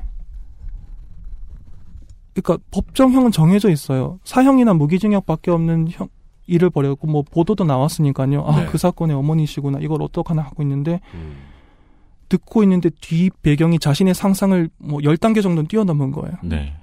그런데 일본의 법은 당시에는 사형이나 무기징역밖에 없는 거예요. 이 범죄에 대해서는. 음, 네. 저는 살인을 옹호할 생각은 정말 조금도 없습니다. 그런데 A 씨의 저 행동이 저 두 가지 형벌, 사형이나 무기징역 중에 하나가 합당할 정도의 악행이라고 생각할 정도로 제정신이 아닌 사람은 당시 일본 법조인 중에서도 없었어요. 음, 이건 좀 아니지 않냐라는 이야기가 나오기 시작합니다. 그런 인식이 일본 사회나 혹은 일본, 법조인들 사이에서도 어, 통용이 되고 있었던 어느 정도는요. 아, 여기서 오늘 제가 이야기하고 싶은 주제 중에 하나가 나오는데 저는 지금 이런 식으로 말했습니다만 청취자 여러분들 중에서 설마라고 말씀하실 분이 계실지도 모릅니다만 여러분 주변 사람들 중에서 의외로 몇 명 정도는 아니야 그래도 부모를 죽인 건 나쁜 일이야라고 말하는 사람이 있어요. 네 있을 수 있겠죠. 그렇겠죠. 그게 오늘 제가 말하고 싶은 주제 두 가지 중에 하나입니다. 유의하고 들어주십시오. 오누키 다야치 변호사는 이 사건의 변호를 맡기로 결정합니다. 이 사건의 변호를 맡기로 결정했다는 것은 예. 이 사형이나 무기징역이 아닌 다른 결과를 내보도록 하겠다는 결정인가요? 예. 그 결심을 했다고 해요. 음, 국선 변호인이 아까 왜 제가 이 분들의 경제적인 상황에 대해서 말씀을 드렸냐고 하면은 이분들의 경제적인 상황에 비춰서 생각하면 당연히 국선 변호인이 돼야 돼요. 그러면은 음. 2심, 3심 올라가면은 국선 변호인이 바뀝니다. 음, 일관된 주장을 못 해요. 그래서 오누기 다야지 변호사는 아니다 이건 내가 맡아서 그 3심까지 가겠다. 음. 그리고 사형과 무기징역 말고 다른 판결을 받아내 주겠다라고 결심을 해요. 음, 상당한 결기죠. 음, 그러네요. 변호사 인생에서 일생일대의 사건이 되겠네요. 예. 상당한 결기를 보입니다. 결기는 결기고 이제 테크니컬한 문제가 있으니까 어떻게 법 안에서 이걸 처리해야 되느냐. 네. 일본은 어, 지방재판소, 고등재판소, 최고재판소라고 합니다. 네. 가장 높은 것을 최고재판소라고 하는데 최고재판소까지 내가 간다라고 결정을 하고 그럼 A 씨를 어떻게 보호해야 될 것인가? 일본의 형법은 참작할 만한 사정이 있을 경우 두 번까지 형을 감경할 수 있어요. 기본적으로 생각을 했을 때 여느 변호사라고 하더라도 열흘간 감금되어 있었어 흔히 말하는 심신미약이라고도 하죠. 네. 심신미약 상태였고 제대로 판단을 못하는 상태였고 아버지가 어깨를 잡아서 공격을 해왔다. 이 사람이 계속 칼을 잡는 거 아니라고 걱정을 하고 있었잖아요. 아버지가 공격을 해와서 그걸 방어하는 과정에서 범행을 저질렀다. 뭐 정당방위 이런 식의 주장을 해서 어떻게든지 두 번의 감경을 받아내려고 합니다. 이것까지는 일반적인 변호사도 할 수 있어요. 네. 두번 감경하면 근데 문제는 일본에서 무기징역은 한 번 감형하면 7년까지 내려가고요.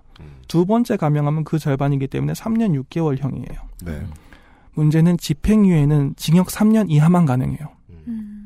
무기징역은 한 번 하면 7년, 한 번 하면 3년 6개월인데 3년 이하만 무기 그 집행유예가 가능하다는 건 이 법을 만들 때 존속 살인한 사람은 어떤 사정이 있어도 3년 6개월은 징역을 주겠다는 의지인 거예요. 음, 그러네요. 네. 형무소 생활 하지 않고 나오는 삶은 보장하지 않겠다. 반드시 한 번은 집어넣겠다라는 게 여기서 드러나는 거예요. 여기까지 오면요. 이야기가 조금 다릅니다. 아까 제가 사형이나 무기징역 둘 중 하나가 합당한 사람은 없지 않겠냐라고 이야기를 했지 않습니까? 네. 거기까지는 대부분의 사람이 동의할 거예요. 이 전 이야기를 안 주고 들으신 분이라면. 그런데 3년 6개월까지 가면요. 좀 갈려요. 음, 여기서 제가 오늘 타파하고 싶은 그 말이 나옵니다. 그래도 아버지는 아버지잖아. 음. 네. 3년 6개월 정도는 살고 나와야 되는 거 아니야라는 사람이 나와요. 네. 음, 네, 그렇겠네요. 그렇지 않은 사람도 있죠. 오누키 변호사는 그렇지 않은 사람이었어요. 음. 정면 돌파를 선택합니다. 여기서 정면 돌파는 일본의 형법 200조가 일본에는 헌법이 있습니다. 당연한 말이지만 헌법 14조에 모든 국민은 법 앞에 평등하다라는 근대 이후 국가들이 대부분 헌법 조항에 집어넣는 그 조항이 있어요. 존속이라는 이유만으로 이렇게까지 무거운 처벌을 하는 것은 헌법 14조에 위반한다. 따라서 형법 200조 존속살인에 관한 규정은 무효고 A씨는 보통살인죄를 적용받아야 되며 형은 가능한 가벼워야 한다라고 주장하기로 결정해요. 음, 오누키 변호사가 이 말을 하려고 사건을 담당한 겁니다. 이 사람은 살인을 한 거는 부정하지 않겠다. 살인은 살인인데 그냥 살인죄를 적용해야 된다라고 정면 돌파를 하기로 결정을 합니다. 네. 우리는 항상 하, 과거의 사건을 볼 때 결과를 알고 난 다음에 사건을 보기 시작하잖아요. 50년 가까이 세월이 지난 지금 생각하면은 상당히 당연한 말이에요. 어, 부모나 자식이나 평등하지. 그렇지 않은 사람들이 더 많을 것 같은데. 그분들은 조금 이따 만나겠습니다. 네. 뭐더 많을지는 모르겠지만 있을 수 있겠죠. 음, 네. 당시는 1968년이었어요. 제2차 세계대전이 끝나고 24년밖에 안 지났었습니다. 네. 동아시아 전체를 수천 년 동안 지배하던 충효, 충성 효도, 국가의 충성하고 부모의 효도. 음, 네. 충효라는 가치관이 동아시아 전체를 수천 년을 지배했는데 이거 두 개 중에서 효라는 것에 효도라는 것에 정면으로 돌을 던진다는 것은 쉬운 결정은 아니었다고 생각해요. 쉬운 판단도 아니고요. 그런데 이런 가치관의 혼돈의 시점에서 온드기 변호사와 이 사람을 지지하던 많은 사람들이 아주 간단한 의문을 제시해요. 일본은 민주주의 국가다. 모든 국민은 법 앞에 평등하다. 왜 부모와 자식은 평등하지 않나? 아주 직설적이고 단순한 질문이잖아요. 네. 어, 일본 민주주의 국가 아니냐? 모든 국민은 법 앞에 평등하지 않아? 왜 부모랑 자식은 대우가 틀려? 음. 그 아주 간단한 질문을 다시 한번 해보자라는 결심을 한 거죠. 어떻게 보면 아까부터 A 씨의 아버지라는 사람이 등장해서 막 많은 사람들의 분노를 사고 있습니다만 한 개인의 야만성이 부른 참극이에요. 전 이 사람을 옹호하기 위해서 단 한 단어도 쓰고 싶지 않아요. 그런데 그와 동시에 이 사건을 보고 일본이라는 사회가 자신들의 사회의 야만성을 발견한 거예요. 법의 야만성을. 자식이 부모를 죽이면 어떤 일이 있더라도 반드시 징역을 살게 해주겠다라는 법을 우리가 갖고 있었구나. 그 사실에 직면을 한 겁니다. 음. 그래서 1969년 5월 29일에 1심 재판소였던 우츠노미야 지방재판소가 이 질문에 정면으로 대답을 해요. 형법 200조는 위헌이고 헌법에 반하고 A씨 형은 면제한다. 이 사건을 두고 당시 일본 사회나 일본 법조계가 그 A씨의 사건이 충분히 헌법 이 무기징역과 사형이라는 형을 언도하기에는 무리가 있는 사건이다라는 공감대 널리 퍼져 있었던 거네요. 어느 정도 공감대가 있었던 거죠. 네. 지방재판소에서 어떤 전향적인 판결이 나온 것은 상당히 좋은 일이죠. 기념비적인 일인데 사회가 그렇게 쉽게 바뀌지는 않는다고 생각합니다. 게다가 일본이라는 나라가 그렇게 보수성이 약한 나라도 아니에요. 네. 네, 그렇습니다. 네, 사회는 의외로 천천히 바뀝니다. 충효는 수천 년을 이어져온 가치관이고 일본 사회도 모든 사회처럼 보수성을 갖고 있고 또 보수성이 특히 센 집단이 재판관이라는 법관 집단이죠. 검찰은 항소를 하고 도쿄 고등재판소는 해가 바뀌고 1970년 5월 12일에 형법 200조는 위헌이 아니라고 판단하고 A씨에게 200조를 적용해서 징역 3년 6개월을 언도합니다. 재심. 네, 재심했어요. 어떻게 보면 도쿄 고등재판소의 판단이 일본 사회의 보수성을 대변하는 판단이었다고 생각을 해요. 음, 네. 그런데 제가 주목하고 싶은 건 그런 상황에서도 3년 6개월이 나왔어요. 가장 가능한 한 가장 낮은 판결이 나온 거군요. 이거는 처벌을 어떻게 할 수가 없다라는 게 있지만 그래도 법은 법이다라는 판결이었다고 생각을 해요. 음. 그래서 보수성을 대변한 판결이 나온 거죠. 3년 6개월형이 나옵니다. 네.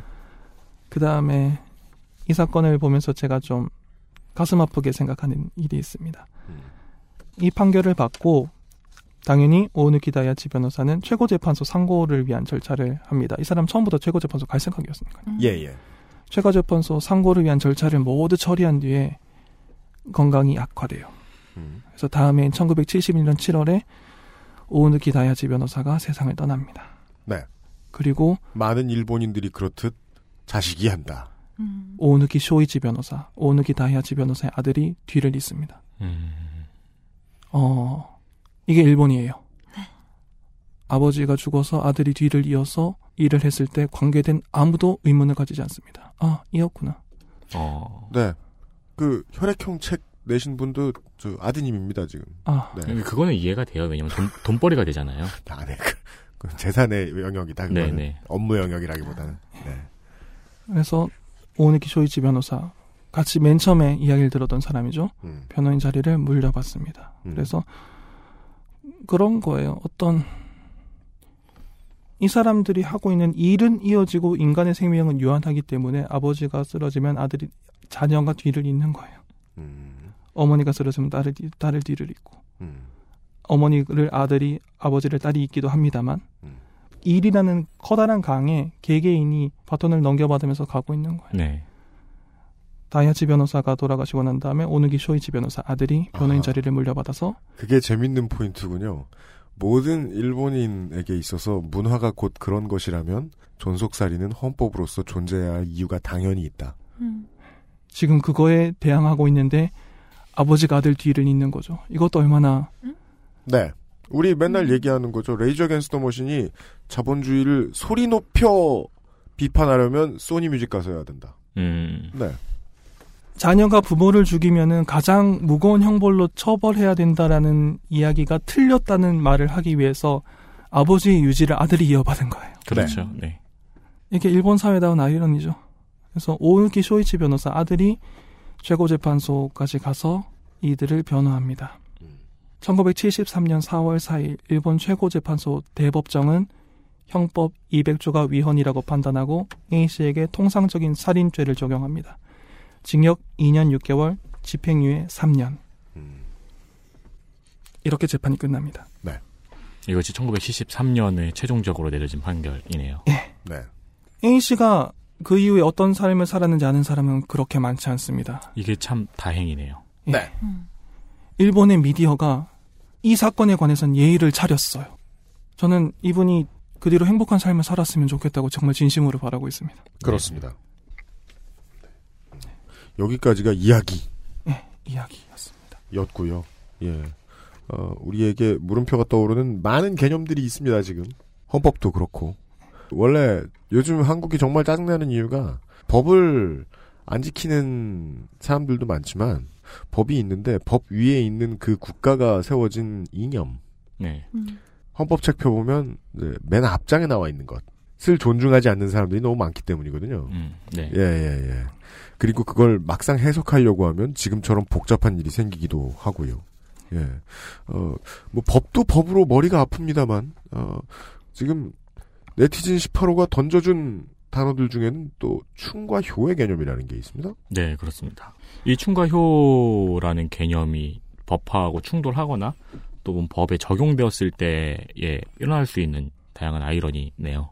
제가 지난 시간에 이 요번 에피소드를 소개를 할 때 일본이 근대에서 현대로 넘어오면서 충효라는 개념에 대해서 다시 한번 생각해 볼 수밖에 없었던 사건이었다고 말씀을 드렸을 겁니다. 네. 이거는 일본이 현대로 진입하는 과정이었어요. 1960년대 후반에 고도 경제 성장을 하고 있었고 가치관 여러 가지 혼돈이 오고 있던 과정에서 충효라는 개념이 전 국민이 한번 어, 이게 뭐였지라고 다시 생각해보는 계기가 될 수밖에 없었던 사건입니다. 예. 일본은 봉건 시대 지배 계급의 가치관이었던 충효라는 것을 근대화의 과정에서 전 국민에게 확대 적용합니다. 옛날에는 충효라는 것은 지배 계급의 논리였어요. 무사 계급이 지키는 거죠. 사무라이가 지키는 거죠. 네, 네. 그게 전 국민에게 확대됩니다. 전 국민에게 왜 확대가 되어야 되었을까요? 전쟁을 해야 되니까요. 예, 전 국민이 전쟁에 나가야 되니까요. 음. 옛날에는 무사 집단이 하고 병사들이었던 게 이젠 전 국민이 총을 들어야 돼요. 가족은 가부장에게 효도하고 그 가부장은 가족을 대표해서 전장에 나가서 국가에 충성한다. 음. 충효. 아주 간단한 지배 개념입니다. 결국 동아시아가 이걸로 몇천 년을 살았죠. 지금도 그리 살고 있는 편이죠. 이것이 미덕이고 이 외의 가치관은 배척받는 사회를 만들면 온 국민을 전쟁으로 보낼 수 있어요. 충효 간단해요. 가족은 가부장에게 효도하고 가부장은 그 효도를 빨아들여서 모든 에너지를 전장에 내- 가지고 가서 국가에 충성한다. 음, 네. 지배 논리였죠. 그것이 일본을 포함한 동아시아의 많은 국가들을 몇천 년 동안 지배해온 관념이었어요. 음, 네. 그런데 1945년에 패전을 해요. 일본이 전쟁에서 져요. 갑자기 민주주의 국가가 됐어요. 이때 민주주의 국가에 대한 개념은 제가 생각하기에는 지식인들은 알고 있죠. 민주주의가 뭐다. 시민사회가 뭐다. 독립된 개인들로 구성된 사회가 뭐다 알고 있었을 거예요. 민초들이 알았을까요? 알았으면 전쟁을 그렇게 했을까요? 전쟁 직후에 민초들에게 민주주의라는 거는 야 우리 민주주의 나라 됐대 왜? 아 미국이 하라 그랬대? 어, 걔왜 그랬대? 이런 개념이었어요. 음. 미국이 하라고 해서 받아들인 거였어요. 네. 그런데 놀랍게도 일본 사회는 이 민주주의라는 개념과 동시에 충이라는 걸 버리는 속도는 굉장히 빨랐어요. 음. 오케이 콜 바로 폐기 처분해주겠어. 어. 이유는 간단합니다. 전쟁 기간 동안에 민초들도 힘들었거든요. 철한 소녀라는 만화책이 있는데 예. 일본 만화책 중에서 예. 일본의 여자 야구가 태동하는 뭐 그때 시기에 전쟁 직후 의 이야기를 이야기하는 만화책인데 거기에서 남자 남자와 여자가 이렇게 앉아 있는데 미군이 우- 이제 일본을 간섭하고 있는 그런 시대 상황에 대해서 둘이 이야기를 하다가 남자가 여자한테 미안하다 우리가 전쟁에 져서라는 이야기를 하더라고요. 근데 저는 그게 되게 신기하게 느껴졌거든요. 저게 왜 남자가 여자한테 사과할 모양새지? 그러니까 저 남자는 도대체 어떤 생각을 하고 있는 거지? 어, 굉장히 당연한 일입니다. 음, 우리가 진 거예요. 우리가 져서 너희를 고통받게 하는 거예요. 음. 당시 개념으로는. 그런데 그 충이라는 개념을 버리기는 쉬웠어요. 왜냐하면 그거 한번 해보니까 할 짓이 못 되더라고요. 음. 한국에서 그런 현상이 있는 것을 탓할 생각은 없습니다만 과소평가되기 쉬울 수밖에 없는 플롯이죠. 제2차 세계대전 태평양 전쟁 당시에 일본의 평범한 국민들 굉장히 힘들었어요. 음. 엄청난 숫자가 죽어나갔고 엄청난 숫자가 전쟁 물품 생산에 동원됐고 폭격을 받았고 그게 면제부가 되진 않죠. 그쵸. 면제부가 되진 않지만 고통을 받았다는 게 없어지는 것도 아니에요. 네. 뭐 자업자득이라고 할 수밖에 없지만 자업자득이긴 해도 고통은 있었어요. 그렇게 자업 자득인 것은 이제 전쟁을 주도한 사람들의 이야기고 음. 민초들의 이야기는 아니죠.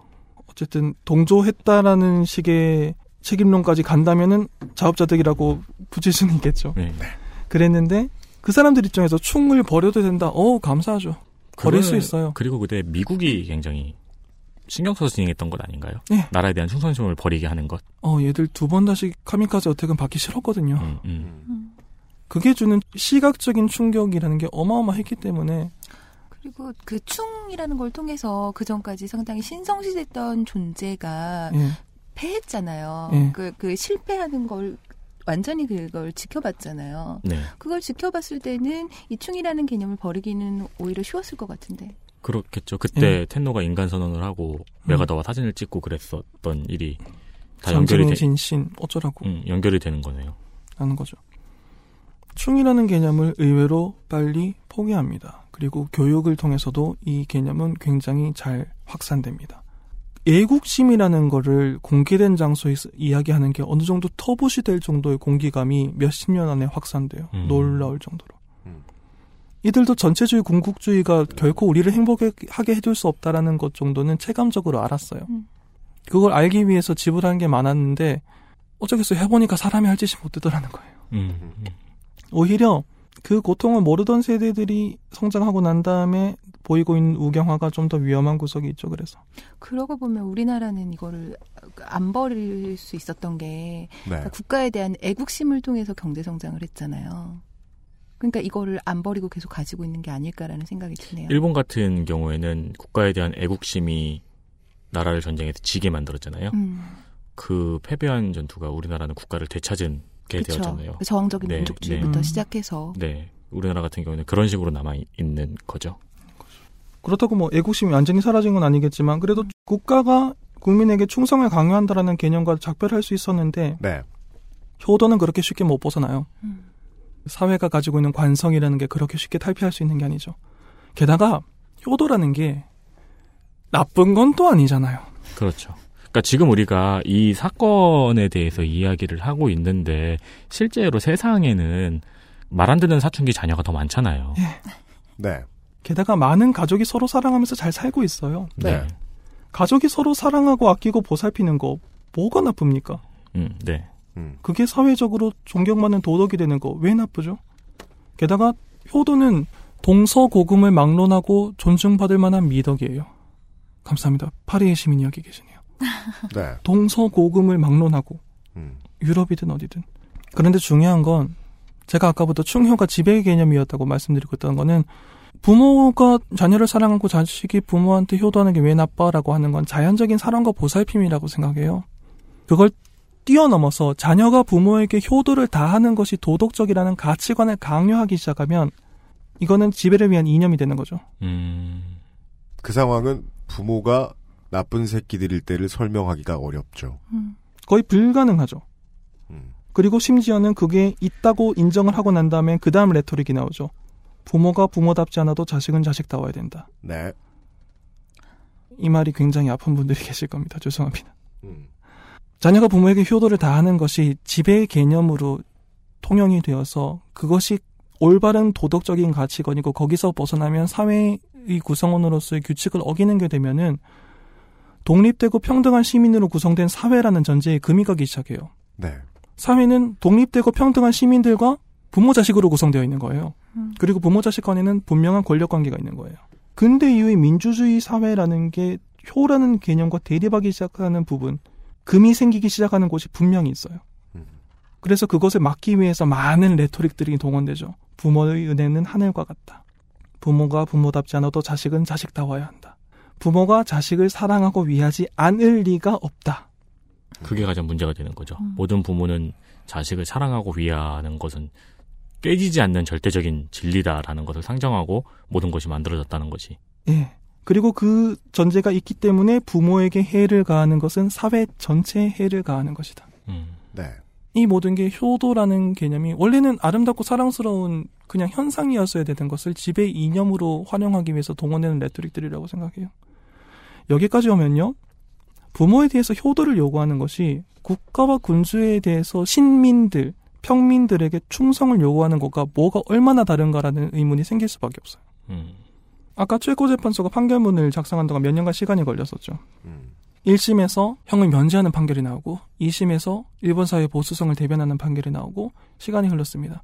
최고재판소가 판결문을 작성하는 동안 일본 사회가 전체적으로 이 고민에 빠져든 거예요. 그랬을 것 같네요. 그 마치 드레피스 사건 때처럼 네. 국민 전체가 이걸 두고 서로 싸움을 벌였을 것 같은. 드레피스. 네. 네. 예. 술집에서 싸우고. 네. 어, 오래 사셨네요. 네. 거기에 대해서 글을 썼던 적이 있어서. 아까 우리 동서 고금이라고 했 고가 저기 계세요. 고금. 아이고. 네. 그 이야기는 다음에 꼭 들려주십시오. 네. 사회가 혼란하고 가치관이 혼돈되던 시기에 이 사건이 일본 사회에 던져준 충격은 효도란 게 무엇인가에 대해서 고민을 하게 만들었어요, 사람들을. 존속살인죄는 이 고민을 위해서는 어떤 리트머스 시험지처럼 작용했습니다. 음. 세 가지 정도의 사고가 있을 수 있어요. 부모는 부모다. 자식은 자식다워야 한다. 부모 자식 관계는 천륜이다. 저기서 막 숨 막히죠. 죄송합니다. 존속 살인죄는 이대로 유지해야 한다. 이게 첫 번째 가장 보수적인 의견일 수 있어요. 그 다음 볼까요? 부모 자식 관계는 천륜인데 무기징역이 가장 가벼운 형으로 규정해서 집행유예도 막아놓은 것은 이건 과하다 옳지 않다. 존속 살인죄는 유지하되 형을 가볍게 만든다라는 타협점을 찾아야 된다. 음. 이 타협점입니다. 세 번째, 단지 부모라는 이유만으로, 단지 자녀라는 이유만으로 국가가 특별히 보호하는 것은 신분을 인정하는 거다. 부모가 신분이 되는 거다. 하지만 일본의 헌법은 신분을 인정하고 있지 않고 어, 천황에 대한 이야기는 다음에 할게요. 네. 독립되고 평등한 시민들로 구성된 민주사회를 만들려고 우리 일본은 지금 그 사회를 만들어 나가고 있는데 부모라는 신분을 인정하는 것은 민주사회 이념에 반하는 것이다. 개인은 평등하다. 부모와 자식도 평등하다. 존속살인죄는 완전히 사라져야 된다. 음. 이세 가지가 있을 수 있어요. 존속살인죄의 존재 자체가 어, 부모와 자식이 평등하지 않다는 것을 상정하고 있기 때문에 그렇죠. 그리고 이 포인트에서 중요한 논의가 나옵니다. 아까 살짝 지나갔는데 존속 살인죄는요. 배우자의 부모를 살해했을 때도 적용돼요. 음. 이거 굉장히 놀라운 일이에요. 자신을 낳아준 부모라면은 한 100% 양보할 수 있어요. 음. 생물로서, 뭐 동물로서라는 이야기를 하잖아요. 네. 물론 어떤 짐승도라고 말하지만 동물계를 잘 살펴보면은 태어나고 난뒤그 부모를 그렇게 하는 동물들이 있긴 한데 그건 차치하고 생물로서 나의 존재를 있게 해준 사람을 해하는 것은 자연 법칙에 반한다까지 나오기도 해요. 음. 오케이, 네. 거기까지는 한 100% 정도 양보를 해주겠어요. 음. 배우자의 존속은요, 어, 깔끔하게 이야기하면 이혼하면 남이에요. 맞습니다. 네. 이혼하면 남이에요. 네. 그런데 배우자의 존속을 살해해도 사형 아니면 무기징역이에요. 음. 여기서 존속살인이라는 게 지배를 위한 이념이었다는 게 너무 극명하게 드러나는 거예요. 음. 결혼을 통해서 이루어진 가족 안에서도 그러니까 며느리가 음. 장인 장, 그 시아버지 시부, 시부모님을 사위가 장인 장모를 그 상황에서도 이 법이 적용돼요. 음, 저는 이 세 가지 이제 의견을 말씀해 주실 때첫 예. 번째 뭐 부모는 부모다 존속살인죄는 유지해야 된다라는 예. 이야기와 그리고 두 번째가 집행유예 가능성도 막아놓는 것은 옳지 않다. 존속살인죄는 유지하되 형을 조금 가볍게 만든다는 타협범을 찾아야 한다까지 듣고 예. 이렇게 두 가지 아닌가라고 생각을 했는데 예. 세 번째 말씀을 하시니까 이야기가 완전히 달라지네요. 예. 이 존속살인죄라는 법의 유지가 무엇을 의미하는지를 사람들이 생각을 하기 시작한 거네요. 예, 일본 민주주의 국가 아니었어? 음. 부모는 다른 신분인가? 고민할 만하죠. 게다가 왜 배우자의 부모까지? 음, 네. 전 이혼이 뭐 흉입니까? 결혼은 시도고 이혼도 시도죠. 결혼이란 시도를 했다 이혼이란 시도를 할 수는 있는 거니까. 네. 이혼을 하면 남이에요. 그런데 그 사람을 죽이면 최소한의 무기징역. 이게 말이 되나? 고민해 볼 만한 일이죠. 이 말은 결혼이라는 것에 대한 개념도 현재와는 그 당시와도 달랐던 과거에 생겼던 법이라는 게 여기서 드러나요. 결혼과 이혼, 이혼에 대한 개념조차도 당시의 일본과도 일본의 입장에서보다 너무 오래되었던 개념에 에 입각한 법이었던 거죠. 좀 흥미로운 통계가 있습니다. 1952년부터 1969년까지 약 18년 정도 딱 이 사건이 거의 시작되고 끝나는 그 사이입니다. 1952년부터 1969년까지 한 18년 정도 일본에서 발생한 존속살인 사건이 모두 621건입니다. 의외로 많죠. 그런데 사형이 연도된 것이 다섯 건밖에 되지 않아요. 음, 0.8%입니다. 0.8%요.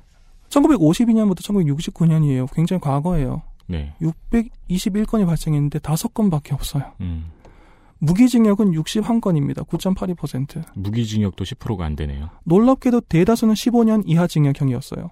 가장 비율이 많았던 건 5년 이하의 징역형이었는데 164건으로 26.4%예요. 그 말은 아까 처음에 그 보수적인 판결도 3년 6개월형이 나온 것처럼 예. 발생했던 전속 사건의 높은 수가 예. 음, 두 번 감형을 받은 거죠. 그렇죠. 두 번의 감형을 두 받을 만한 사유가 있었던 사건들이었다는 거네요. 가장 보수적인 재판관들이 봐도 어 이건 아니다. 라는 26.4%였던 거죠. 그런 5년 이하. 음, 뭐 짐작이나 추정이 가능하네요. 예. 전속살인을 사형 아니면 무기징역으로 처벌할 정도로 효를 아직까지 중요하게 생각하고 있던 일본 사회에서 애당초 왜 621건이나 발생을 하고 그 중에서 164건이 5년 이하의 징역형으로 끝났을까요? 여기서 이미 부모의 자식 사랑은 비할 데가 없다, 천륜이다라는 말들이 법의 현장에서는 아, 사실 그렇지도 않습니다라는 현실들이 눈앞에 있었던 거죠. 그러니까 이 통계는 지금까지 가설로 말씀하신 이 효도라는 개념이 효라는 개념이 폭력적인 관계가 될 수도 있다 는 말씀을 하셨는데 실제 통계에서도 그런 폭력적인 관계가 꽤 많이 있었다라는 것을 보여주는 통계이기도 하네요. 그렇죠. 그리고 법관들은 이것 말고도 많은 것을 그 고민을 했다고 해요. 이건 이 당시에 그 법관들이 아니라 사회적인 사회를 연구하는 사람들 사이에서도 논의가 많이 오고 갑니다. 네. 모든 것이 다 법으로 해결되는 건 아니니까요. 사회의 논의가 있고 그 위에서 판결문이 나오는 거니까요. 부모 자식 간의 관계가 천륜이다 다 좋은데 그러면 부모가 자식을 죽였을 때는 왜 똑같은 살인죄지? 아 그거는 음. 똑같은 살인죄예요? 네. 어, 저 아까 그래가지고 그 생각 들었거든요. 부모가 자식을 죽였을 때도 그러면은 아니요 살인죄입니다. 그냥 살인죄. 아 그래요? 부부가 살해를 했을 때 살인죄입니다. 음. 가족을 이루는 근본이 부모 자식과 부부잖아요. 네. 남편이 아내를 죽인다, 아내가 남편을 죽인다, 그냥 살인죄예요. 음. 형제가 죽였다, 살인이에요. 근데 유독 부모, 자식이 부모를 죽이는 관계만 정확합니다. 근친 중에서도 자녀가 부모를 죽였을 때만 이렇게 무거워요. 음. 혹은 배우자의 시부모와 부모까지. 장인 장모 어. 포함. 예. 심지어 당시 일본은 살인죄가 최하형이 3년이었다고 자료에 나와 있던데 이 격차 뭐냐는 거죠. 음. 가족을 이루는 게 자녀를 낳는 것과 그 전에 결혼이 있는 거잖아요. 결혼한 부부는 그러면 천륜 아닌가? 음. 형제는 부모가 자녀를 죽였을 때는 모든 게 다 예외예요. 음. 그런데 오로지 자녀가 부모를 죽였을 때 아까 말씀하신 것처럼 배우자의 존속을 죽였을 때 판사들이 보기에도 어 잠깐만 싶은 거예요. 음. 그러네요. 사회를 연구하는 사람들은 그 이전에 이미 확성기를 들고 있죠. 야 좀 진정합시다 우리. 음. 음. 우리 지금 이 배 어디로 가고 있는 겁니까? 음. 효도가 왜 이렇게까지 인간을 속박해야 됩니까? 음. 로 가고 있었어요. 그래서 부모가 자녀에게 효도를 요구한다라는 것, 그 요구를 국가가 보장해 준다는 것이 어쩌면 폭력적일 수도 있다라는 공감대가 형성되고 있었어요. 네. 형성되기 시작한 게 아니라 형성되고 있었어요. 네. 아까부터 충형 이야기를 하는데 잠깐만 충성으로 이야기를 돌려보죠. 이걸 애국심으로 대입해서 생각을 해봅시다. 무조건적인 애국심을 강요하는 국가. 지구상에 무조건적인 애국심을 강요하는 어떤 국가가 있다고 쳐요. 음. 국가는 국민을 사랑받을 자격이 없다는 걸 인정하고 있는 거예요. 그 국가는. 네. 사랑받을 짓을 해서 사랑을 받아야 되잖아요. 네네. 누군가의 포퓰리즘이라고 하더군요. 웃기는 소리 하지 마세요. 그럴 거면 선거를 왜 합니까? 국가는 국민한테 사랑받을 만한 짓을 해서 사랑을 받아야 돼요. 그게 애국심이 되어야 돼요. 그런데 그게 아니라 어? 너 우리나라에 태어났어? 그러면 영원히 국가를 사랑해 국가가 너를 죽일지라도 이게 애국심이라고 생각하면은 근대에 진입했답니다 라는 이야기를 해주고 싶어지는 거죠. 네. 그거 근대 이전 개념이에요. 예. 지구라는 별이 근대에 진입해서 예전에 음. 그 개념은 이미 폐기되어 있었어야 돼요. 미군의 예를 들고 싶습니다. 미군이라는 군대가 미국 말고 미군요. 미국이 그 미합중국이 갖고 있는 군대가 아주 많은 결점이 있어요. 아주 많은 결점이 있, 있는데도 불구하고 세계 최강의 군대라서 강한 군기를 유지할 수 있는 바탕은 저는 정신력을 이야기하고 싶잖아요. 천, 천조. 예, 경제력 기술력이에요. 네.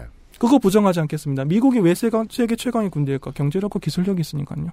그 2위부터 뭐. 몇 이- 위까지죠? 이, 29위인가 28위까지 합쳐도 1위가 미국이 더 많다고. 예. 네. 게다가 그 대부분이 동맹국이죠. 네. 놀라운 나라죠. 그런데 그 기술력과 경제력이 있지만 그래도 미국이라는 나라가 국가를 위해서 희생한 군인을 철저하게 예우, 예우하고 있기 때문에 군기가 유지되는 거라고 봐요. 두 가지죠. 살아있을 때 돈을 주고요. 죽으면 제사를 끝장나게 잘 지내줍니다. 후자는 효험이 확인되지 않은 방법이지만 어디에도 효험이 확인된 방법이 없기 때문에 할 수 있는 모든 걸 다 해줘요. 음. 그리고 그건 보통 돈으로 돼 있는 거고. 네, 그렇습니다. 여러 가지 훈장에 관한 제도라든가 그래서 TV 보고 있으면 부러워 죽겠는 거예요. 저게 뭔가 군국주의의 상징 같잖아요. 근데 군국주의 할 거면 저렇게 하라는 거죠. 음. 모두가 군국을 원하잖아요. 국가가 그렇게 원하면 저 정도는 해라. 라는 생각이 드는 거예요. 영화를 보던 청년들이 이 정도까지 해주면 국가를 위해서 희생할 만하겠구나라는 생각이 들 정도로 예우를 해준다는 것. 거기서 애국심이 나온다고 생각을 해요. 그, 받은 게 있으니까. 그 대단하던 트럼프도 국가를 위해 희생한 군인의 유족을 모욕했을 때는 어마어마하게 얻어맞았어요. 왜냐하면 그 장교는 미국을 위해서 희생했거든요. 애국심의 방향이 국기가 아니고요. 국가를 위해서 일을 한 사람에게 향해 있다는 차이점이 있을 수도 있다는 생각이 드네요. 말씀하신 것처럼 미국의 그런 면을 보면 참 부러워요. 그 군기가 어디서 나올까? 아, 내가 죽으면 내 시체를 찾기 위해서 내 팀 동료들이 어떤 일을 할지 알고 있기 때문에 들어갈 수 있는 전장이 있는 거예요. 음, 네. 숭고하다는 이야기를 지금 네티즌 18호님께서 해주시는 게 아닙니다. 많이 줬으니까 많이 받는다는 얘기입니다. 음, 네. 서로 그 정도 피드백은 있어야 되는 거 아닌가요? 서로요, 서로. 서로. 국가에게 생명이라는 소중한 가치를 바칠, 가- 바치려면 최소한 그 정도는 해줘야 되는 거 아닌가요? 음, 거꾸로 말하면 이것조차 보장하지 않고 애국심을 강요하려면 얼마나 뻔뻔해야 되냐라는 생각을 해볼 수밖에 없죠. 음. 이게 충성에 대한 근대 이후의 국가에서 충성을 국민에게 요구하려면 이 정도는 줘야 된다는 걸 저는 생각을 해요. 효도는 어떨까요? 부모의 은혜는 하늘과 같다. 뭐, 뭐, 나쁜 말 아닙니다. 나쁜 말 아니에요. 나쁜 말 아니, 좋은 네. 말이에요. 아름다운 말이에요. 네. 근데 그렇기 때문에 자식이 부모에게 효도를 해야 된다면 부모 자식 간도 결국 거래인 건가요? 만약에 그게 거래라면 부모가 부모 같지 않아도 자식은 자식다워야 된다는 말은 도대체 어디서 나온 말입니까? 부모는 항상 자식을 위해서만 행동할 것이라는 잘못된 믿음이 수천 년 동안 사라지지 않으니까 이게 나온 거잖아요. 그리고 여기에서 이 논의에 참고한 모든 사람들이 굉장히 자명한 사실에 눈을 가리고 있어요. 그렇지 않은 부모가 있다는 사실. 일본은 이 고민에 1960년대 후반에 봉착한 거예요. 네. 그래서 아까 말씀드린 것 같은 결론을 내렸고 1995년에 결국 법을 바꿔버립니다. 존속살인과 존속상해 같은 존속에 관련된 모든 법을 1995년에 다 바꿔버려요. 95년이요. 오래 걸렸죠. 오래 걸렸네요. 근데 그, 저는 반대로 생각하고 있었네요. 연락 빨리 했네요. 그 변화의 전환점이 결국은 1968년이었던 거잖아요. 그 판결이었던 거죠. 근데 저는 이제 사실은 궁금했던 게 그 전에도 여기 말씀하셨지만 52년부터 69년까지 예. 어, 존속살인 사건이 일본에서 621건 있었잖아요. 예. 그랬다면 왜 68년이었을까? 왜 이때 어, 이렇게 이 문제가 이렇게까지 일본 사회를. 관통할 수 있었을까라는 질문이 좀 그러니까 물음이 생기거든요. 그 이유가 아마 제가 오늘 많은 걱정을 하면서도 오늘 에피소드 전반부의 사건 내용을 세밀하게 말씀드린 이야기, 이유죠. 네. 어렵지 않은 답이 나올 것 같습니다. 뉴스로 소비되기에 너무 좋았네요. 이 정도 상황에서도 이걸 유지해야 되냐라는 질문이 있었던 거예요. 너무 사건 내용이 심각하니까. 미디어 음. 권력을 휘어잡을 만큼의 뉴스가 되지 않는 비극의 비율이 너무 많다는 거죠. 그냥 통계적으로 쌓여 있었던 다른 사건들은 아 안타깝지만 3년 6개월 정도 삽시다라고 대충 끝낼 수 있었는데 그래서 여기서 이제 그 홍소아 씨한테 전달되지 않은 중요한 역할이 하나 튀어나오는 거죠. 우리가 그 인도 한타님하고 얘기할 때 들었던 이야기와 같은 양심적인 언론인들이 양심적인 보도를 좀 했던 겁니다. 한국에 지금 아이를 죽이는 부모들이 많은데 그것들이 보도가 된다고 하더라도 국민들은 더 이상 논리적으로 도망칠 곳이 없다. 법을 고치자. 시스템을 어떻게 바꿔보자 라는 논의를 하지 않습니다. 왜냐하면 게임 탓으로 돌리고 자긴 도망칠 수 있거든요. 음. 어떻게 뉴스를 소비하게 해줬느냐라는 변수가 있었겠죠. 한국에 대한 이야기를 잠깐만 하겠습니다. 한국의 네. 형법 250조 살인 존속 살해라고 하는 법률이 있습니다. 200, 일본 200조, 우리나라 250조. 형법 250조 살인 존속 살해. 1항 사람을 살해한 자는 사형, 무기 또는 5년 이상의 징역에 처한다. 2항 자기 또는 배우자의 직계 존속을 살해한 자는 사형, 무기 또는 7년 이상의 징역에 처한다. 배우자의 직계 존속은 여기도 들어가는군요. 우리나라에도. 예. 이 법을 어떻게 판단하실지는 한국 국민들이 고민해봐야 될 일이라고 생각합니다. 네. 성급한 거 한 번 하고 또 광고를 들어야죠. 표절 같아요. 그죠? 네. 저도 그 생각했어요. 표절 같아요. 근데 일본에서는 근데 똑같이 200조에 꽂아놓긴 좀 그런 거야. 근데 일본에서는 예. 20년 전에 없어졌네요. 제가 아무 말도 하지 않았다는 것을 기록으로 남겨두고 싶습니다. 기록도 있습니다. XSFM입니다.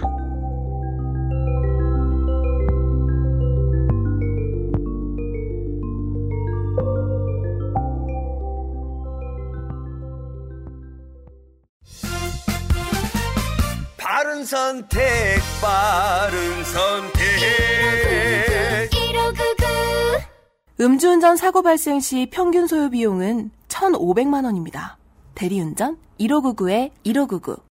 살찔까봐 걱정되지만 야식과 맥주 한 잔을 포기할 수 없다면 프리미엄 safe food 아임닭. Um, excuse me. Why don't you call Perfect 25? 뭐? Perfect 25. 그래서 뭔데 그게? Perfect 25 English phone call service. 이거 말하는 거야? 퍼펙트25.com? Oh, you got it right.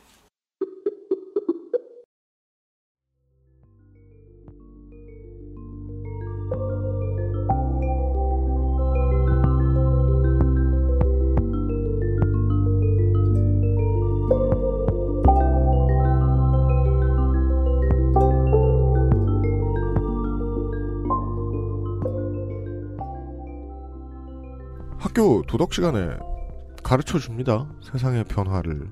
네. 저 아직도 그 생각해요. 어른들은 이제 뉴스에서만 국사교과서가 위기다. 음, 네. 혹은 국사교과서가 좋게 바뀐다. 네네. 이런 얘기를 하니까 그 뭐 교과서 안 좋은가 보지? 그런 생각하는데요. 시시각각 때로때로 변하는 교과서 그 대형 서점에 가시면 보실 수 있죠. 네. 사실 수 있습니다. 안 쌓여 있더라도 달라 그러면 줍니다. 네, 줍니다. 보시면 어, 제일 최신의 지식을 담고 있어요. 음, 네. 예. 아, 이 나라 잘 사는 나라구나라는 게 교과서들 보고 있으면 많이 느껴져요. 네, 네. 예, 많은 걸 가르쳐 주는구나, 교과서로. 저 옛날에 보에서 일한 적이 있었는데 네. 가끔씩 땡보. 그, 아 죄송합니다. 네. 땡보에서 일한 적이 있었는데 네, 거기서 힘든 일 격보를 했어요. 근데 예, 가끔 대형 서점 가셔서 요즘 교과서 꺼내 가지고 한번 보시면 되게 재밌어요. 심지어 우리 어릴 때 어, 전땡 하던 시절에도 여기서 땡은 땡이 아닙니다. 아, 전땡 하던 시절의 교과서도 세상의 변화를 가르쳤습니다. 저희에게. 음, 네. 핵가족화가 되면서 가족이 어떻게 바뀌었느냐.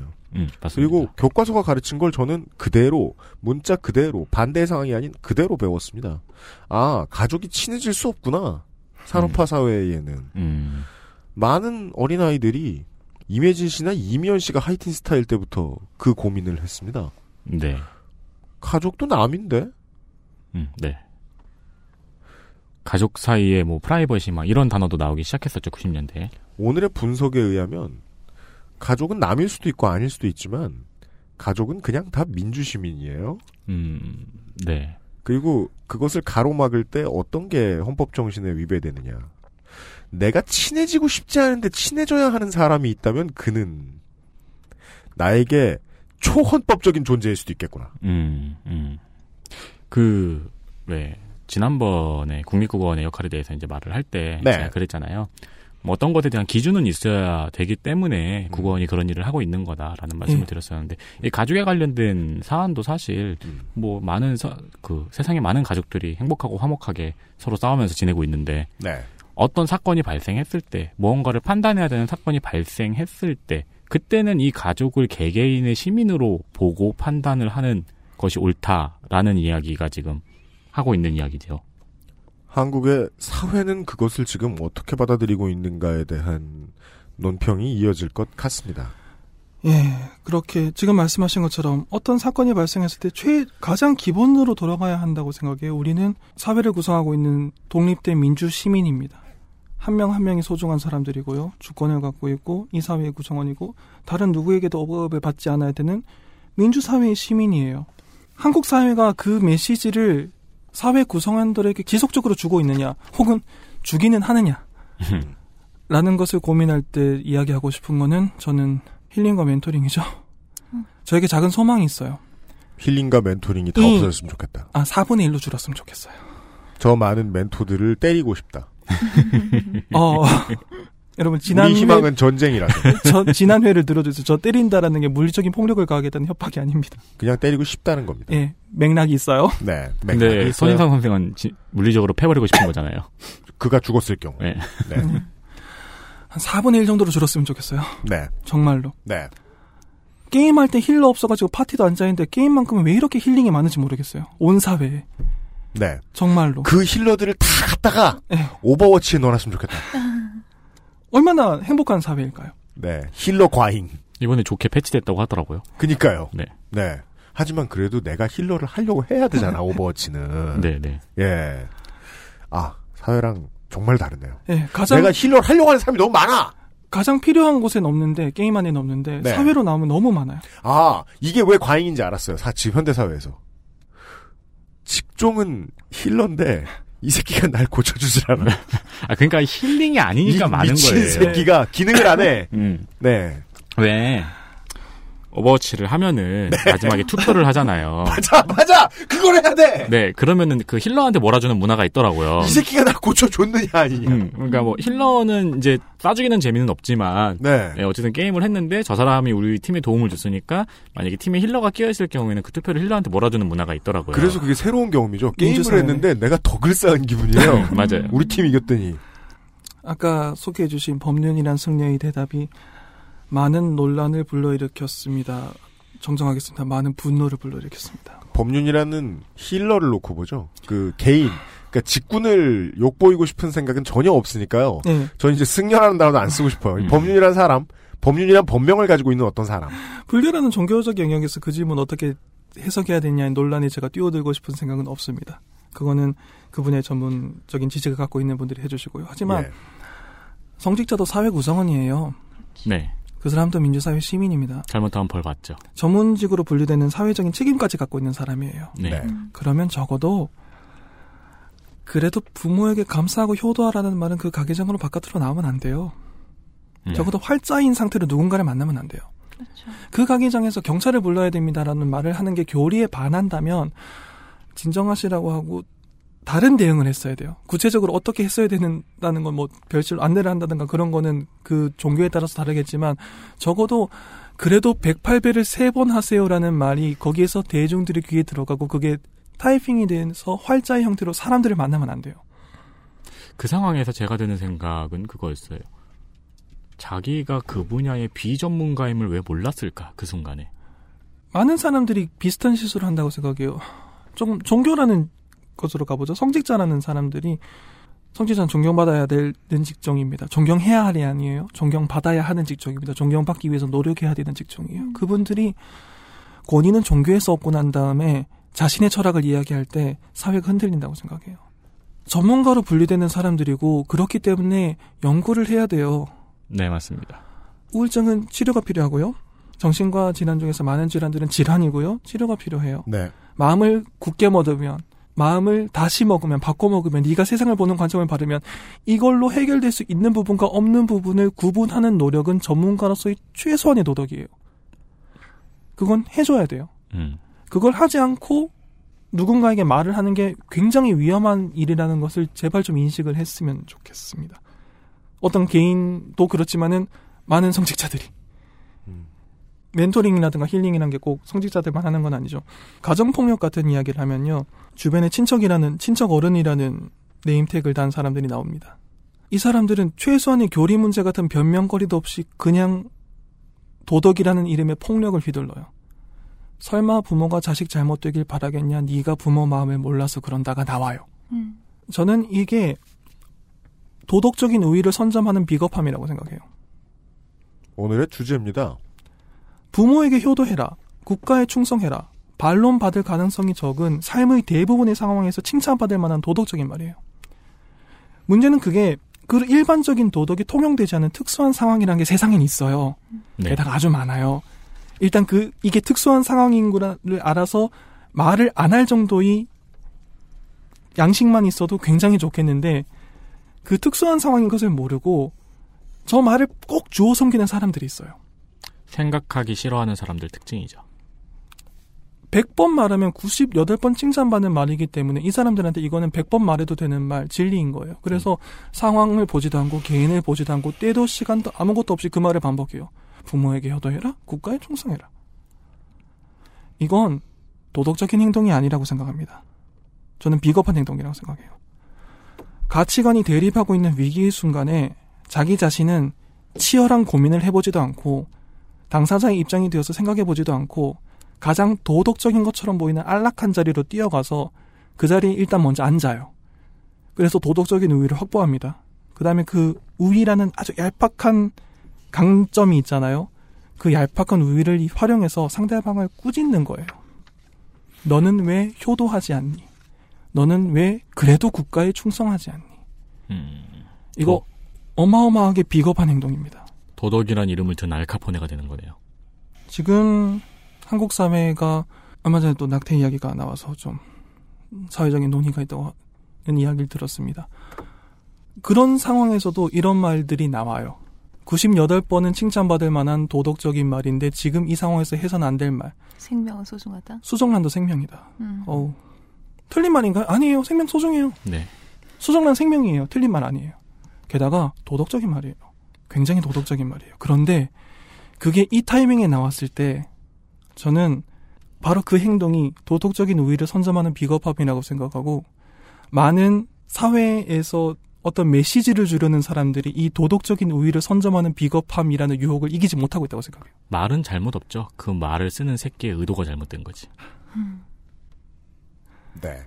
세상에는 단지 부모라는 이유로 다 옹호해 줄 수 없는 부모가 분명히 있습니다. 지금까지 들으셨는데 그래도 부모다라고 하시는 분들은 제발 그 방송 꺼주셨으면 좋겠어요. 제가 PD도 아닌데 이런 말 하면 안 되는데. 네. 책임지셔야 돼요. 예, 제가 이런 말 하면 안 되는 거에다는 거에 대해서 예라고 하신 겁니다. 네. 세상엔 맞아요. 부모라는 이유로 다 옹호해 줄 수 없는 부모가 분명히 있어요. 게다가 슬픈 일인데 그 숫자가 적은 것도 아니에요. 아까 이런 말씀 하셨죠. 이런 일의 슬픈 점은 굉장히 놀라운 사건인데 그렇게 놀랍지 않다는 게 가장 놀라운 일이라고. 네. 이제는 이 사실을 사회가 받아들여야 한다고 생각해요. 효도라는 이야기로 이야기를 집중해 보면 효도는 강제할 수 있는 것도 아니고 강제하는 게 올바른 것도 아니고 부모라는 입장은 시민 사회를 뛰어넘은 신분이 되어서도 안 돼요. 한국은 이제 독립된 개인들로 구성된 시민 사회로 나가야 됩니다. 진정한 의미의 민주주의가 확산돼서 개인이 개인으로 존중받는 거, 부모와 자식이 동, 동등한 인격체자 독립된 시민으로 존중받는 거, 여기서 효도가 생겼을 때 가장 아름답다고 생각해요. 음. 내가 공경하고 싶은 마음이 들어서 부모를 공경하고, 부모가 부모다운 행동을 하고, 사랑받을 만한 일을 해서 서로 가족이 유지가 되고, 그게 시민사회가 낼 수 있는 효도라는 가치가 가장 아름답게 실현되는 상황이라고 생각해요. 효도가 불가능한 상황에서 효도의 가치를 3만 번 재발견하는 것보다 그게 훨씬 개인의 행복에 도움이 돼요. 토치키 친부 살인 사건을 통해서 일본 사회는 바로 이 질문에 1960년대 후반부터 1970년대 초반에 직면했었습니다. 한국이 지난 몇 번간 시그널이 왔었다고 생각해요. 그리고 제가 이 이야기를 지금 하고 싶었던 이유 중에 하나는 지난해 12월부터 한국이 이 시그널을 다시 받고 있죠. 장기업 결사가독 전수조사. 네. 단 하나의 사건 때문에 발생한 어, 자녀를 부모, 죽인 부모들에 대한 이야기가 뭐 끊임없이 발굴되고 있죠. 이게 단순히 미디어가 유피디님 말씀하신 것처럼 할 일을 한 것일 수도 있지만 그 과정에서 한국 사회가 한번 시그널을 받았다고 생각해요. 충성과 효도라는 가치를 가지고 사회를 계속 유지해 나갈 수 있을까? 사회 충성과 효도는 아름다운 건- 겁니다. 하지만 그게 지배의 개념으로서 아직까지 유효할까? 이것을 슬 버리고 시민사회로 나가서 시민끼리 할 수 있는 아름다운 효도가 보장되는 것 정도가 올바른 사회 아닌가. 다시 한번 생각을 해봐야 된다고 생각을 해요. 냉정하게 탈탈 털어서 이야기를 하자면은 가정이 효라든가 부모 자식 간의 사랑이라든가 우리가 상식적으로 보편적으로 생각하고 있는 가정 간의 감정, 아, 가족 안에 있는 감정을 기반으로 뭉쳐서 음, 바람직하게 살아가고 있을 때에는 효라는 개념은 유의미한 개념이지만 그것이 그 안에서 소화되지 않을 정도의 문제, 밖에서 개입되어야 할 정도의 문제가 발생한다면은 밖에서 들어가는 개입 방법은 효도를 들고 들어가는 게 아니죠. 그때는 시민사회에 룰이 들어가야 해요. 네. 저는 정말 그렇게 생각합니다. 한국은 시민사회로 가야 돼요. 음. 독립된 개인들로 구성된 사회로 나아가야 된다고 생각합니다. 제가 요즘 가끔씩 고민을 하고 있는 건데 아까 왜 드레피스 사건을 네. 예를 들기도 했었는데 음, 일본도 그렇고 이런 사건으로 인해서 사회 전체에 논의가 발생을 하고 그 논의를 통해서 변화가 발생을 하잖아요. 음. 근데 저는 요즘 들어 그런 생각이 들어요. 저 수많은 킵에도 그 발전적인 논의라고 생각을 해야 되는가? 네. 생각이 들더라고요. 저는 그렇게 생각해요. 저는 거기서 많은 가치를 발견할 수 있다고 생각합니다. 네. 반대의 경우에 대해 잠시 후에 얘기하겠습니다만 가치가 있죠. 진정한 의미의 시민사회에 대해서 고민을 해야 한다는 시그널을 많은 현상들이 주고 있다고 생각해요. 그 시그널을 한국 사회가 잘 받아들였으면 좋겠습니다. 이게 오늘 제가 하고 싶었던 이야기고요. 조금만 더 확장을 해볼까요? 그 지하철이 버릇없는 노인들이라는 문제가 있잖아요. 그렇죠. 요즘 노인들이 버릇이 없다라는 말이 나오지 않습니까? 맞습니다. 세대 간 문제도 이걸 조금만 확장하면 어느 정도 설명할 수 있다고 생각합니다. 젊은 세대 전체가 노인 세대 전체한테 효도, 효도와 충성 사이의 기괴한 개념이죠. 예의 바른 행동을 해줄 것을 요구하는 게 그 지하철에 버릇없는 노인들의 기반에 깔려 있다고 생각해요. 그 어떤 사회도 아무리 노인이 아무리 술을 마셔도 임산부의 배를 가격하면서 자리를 확보하지 않아요. 이런 야만이 없- 있을 수 없어요. 이 얘기는 노인이 평상시에 보통 체력이 젊은 사람들보다 더 없다는 것을 존중해야 한다. 그 사실을 감안해야 한다. 라는 전제와 발언과 전혀 상충되지 않습니다. 예. 그 어떤 사회도요, 노인이 임산부의 배를 가격하면서 자리를 확보하진 않아요. 제, 아 죄송해요. 제가 이제 한국에 살지 않잖아요. 그냥 사람의 배를 때리면서 자리를 확보하지도 않아요. 네, 배 가격은 자리를 확보하기 위해서 올바른 시민이 할 수 있는 방법이 아니에요. 예, 가끔씩 이제 한국에 들어오니까, 그러니까 한국에서는 어떻게 보면 일상적인 풍경이 저한테는 되게 낯설게 느껴지는 지점이 있거든요. 네. 예를 들면 이제 버스를 타고 마을 버스를 타고 집에 들어가요. 예. 그러면 사람들이 이렇게 타서 뭐 이렇게 어르신 분들은 아무도 없는데도 그 앞쪽에 있는 노란색 그 시트로 되어 있는 네. 노약자석이라고 네. 하죠. 아무도 안 앉는 거예요. 네. 사람들이 다 뒤쪽에 이렇게 몰려 있는 그걸 보고 음. 저는 상당히 낯설었거든요. 네. 그러니까 그것은 일단 노인에 대한 그 어르신들에 대한 공경이라기보다는 욕 먹고 싶지 않음에서 발현된 게 아닐까라는 저는 그 생각이 들었어요. 그리고 그게 하나의 폭력으로 느껴졌어요. 누가 욕을 하는가를 오늘 분석해봤습니다. 예. 그것도 되게 재밌는 게 저는 여자친구랑 지하철 타고 가고 있는데 둘 다 각자의 핸드폰에 빠져 있었어요. 어떤 노인분이 오시더니 여자친구 머리를 이렇게 툭툭 치더니 야 일어나 이러는 거예요. 시민이 시민에게 할 수 있는 말이 아니죠. 그죠. 그래서 되게 재밌는 게 물론 제가 놀래서 이렇게 봤죠. 그런 다음에 제가 여자친구한테 지금 저 할아버지가 야 일어나라고 하신 거야? 라고 반문을 했어요. 네. 근데 눈에 띄게 당황하셨죠 그 할아버지가. 네. 옆에 있는 사람이 남자친구구나라는 걸 알고 혹은 남편이겠구나라고 생각을 했겠죠. 그리고 놀란 거죠. 네. 아니 내가 야 일어나라고 말하다니 무의식이었네. 슬금슬금 가시더라고요. 네. 나를 가격할 수 할 가능성 있는 상대가 여기 있었구나라고 그게 시야에 들어온 거죠. 거기 어디에 시민 사회가 있습니까? 이 이야기를 하고 싶었어요. 한국이 충성과 효도라는 개념을 넘어야 한다라고 하면은 충성과 효도를 버려야 된다라는 이야기로 저- 오해하실 수도 있는데 그게 아니에요. 상관오륜을 버리는 게 아니라 그 다음 단계로 가야 된다는 거예요. 독립된 시민들이 서로 존중받는 시민들이 국가가 애국심을 줄만하다는 판단이 섰을 때 애국하고 가족이 서로 사랑할 만한 상황에서 사랑하고 효도하고 서로 아끼면서 사는 게 아름다운 사회예요. 지배 개념으로서 그게 누군가 강요하는 게 아니라 그런 진정한 의미의 민주사회로 한국이 돌입했으면 하고 정말 진심으로 바라고 있습니다. 제가 준비한 이야기 여기까지입니다.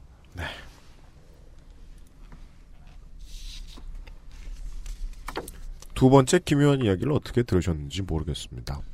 어, 옆에 이제 같이 들으시는 친구분들이 어, 미리 좀 알려주시고 저희 저 어, 파일 안쪽 그 ID3 태그에 적어 놓겠습니다만은 아, 어떤 분들의 경우에는 청취를 좀 자제해 주실 필요도 있겠다. 예. 예, 예, 예. 어, 주변에 좀 알려주시기를 바라고요. 네, 제 옆에 앉아 계신 손님은 지- 방송 내내 그 본인의 분노와 슬픔을 감당하지 못하셔가지고 지금 녹음 내내 굉장히 힘들어하셨거든요. 네. 이러라고 부른 것은 아닌데. 네, 쉬러 왔다가 놀러 오라 그래가지고 왔다 네. 지금. 어, 홍소라 씨께 죄송하게 됐습니다. 네. 어, 예. 1년에 세 번이니까 다음 주가 마지막입니다. 그렇습니다. 아쉽습니다. 다음 주에는 무슨 얘기를 해주실 건가요? 유피디님은 애국자이십니까? 그럼요. 이 이야기를 해보겠습니다. 저는 민족주의자이기도 합니다. 음. 그런 이야기를 해주시겠습니다. 어, 너무 아쉽다. 파리가스 들으세요. 네티즌 18원님 수고 많으셨습니다. 감사합니다. 다음 주에 뵙겠습니다. 네, 네. 감사합니다. XSFM입니다. 쓰리 d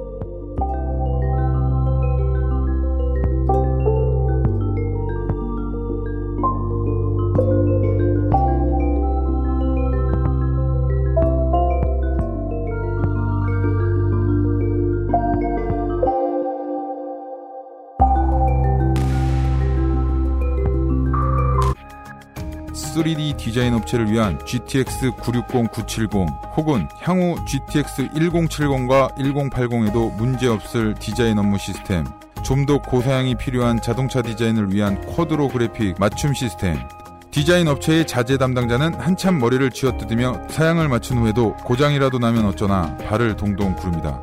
컴스테이션을 떠올려 주십시오. 견적부터 AS까지 그냥 저랑 대화하시는 것으로 모든 것을 해결하실 수 있습니다. 업체의 미래를 위한 투자. 주식보다 컴스테이션이 나을지도 모릅니다. 컴스테이션과 조용한 형제들을 믿어주십시오. 계단 오르기가 불편하신가요? 그렇다면 관절 건강을 의심해 보세요. 식약처로부터 관절 및 연골 건강 개선에 도움을 줄 수 있다는 기능성을 인정받은 무릎핀을 섭취하세요. 삶의 질이 달라집니다. 엑세스몰에서 만나요.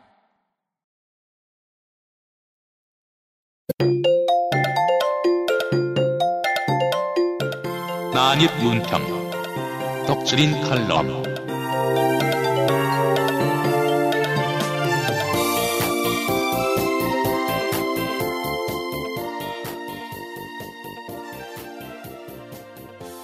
우리가 이제 그, 어, 레슬링 프로그램을 시청을 하고 있으면 흔히 발견할 수 있는 상황입니다. 어, 선역이 막 스피치를 끝냈어요. 네. 환호를 막 받고 있어요. 네. 근데 그 가장 짜증나는 타이밍이 그거예요.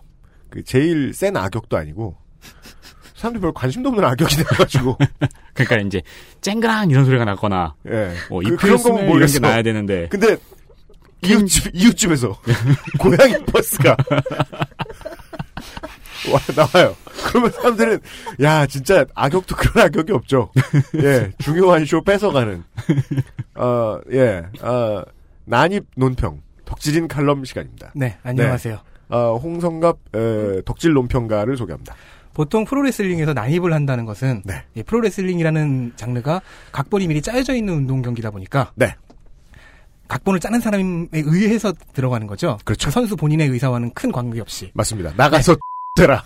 이 각본을 짜는 것은 모두 다 UMC이므로 제가 네. 오늘 망친다면 UMC를 욕해달라. 아, 하지만, 청취자 여러분 걱정하지 마십시오. 제가 이제, 그, 오랫동안 그것을 알실 때 들으신 분들은, 어, 홍성갑 덕질인이 언제나 최후의 카드다.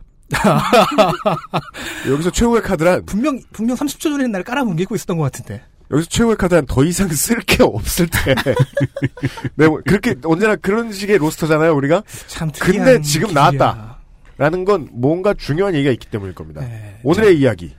참 특이한 기술입니다. 사람을 깔아뭉개는 동시에 띄워줍니다. 오늘의, 이야기는요. 2부가 있어요. 오랜만에. 네. 오늘의 이야기는요. 한국일보가 보도한 문화계 블랙리스트가 확인됐다는 기사에 대한 논평입니다. 그렇습니다. 이걸 왜 하냐고요? 저도 모르겠습니다. 네. 제가 하라 그랬습니다. 여기서 또 중요한 정보가 있습니다. 하라면 하라면 합니다. 오라면 가고요. 네. 굉장히 쉽습니다. 한국일보가 어, 며칠 전에 네. 이 방송이 금요일이죠. 네. 한 사흘 전일 겁니다. 네. 청와대에서 문체부로 내려보낸 예술인 명단을 내부 고발자가 직접 찍어 제보했다며 보도했습니다. 내부 고발자. 네. 그 고발자 자신은 음. 어, 어이가 없다라는 식의 이야기를 하면서 어이 없을만 합니다. 뭐, 직접 그 명단을 찍어서 보냈습니다. 7, 80년대에나 있던 거니까요.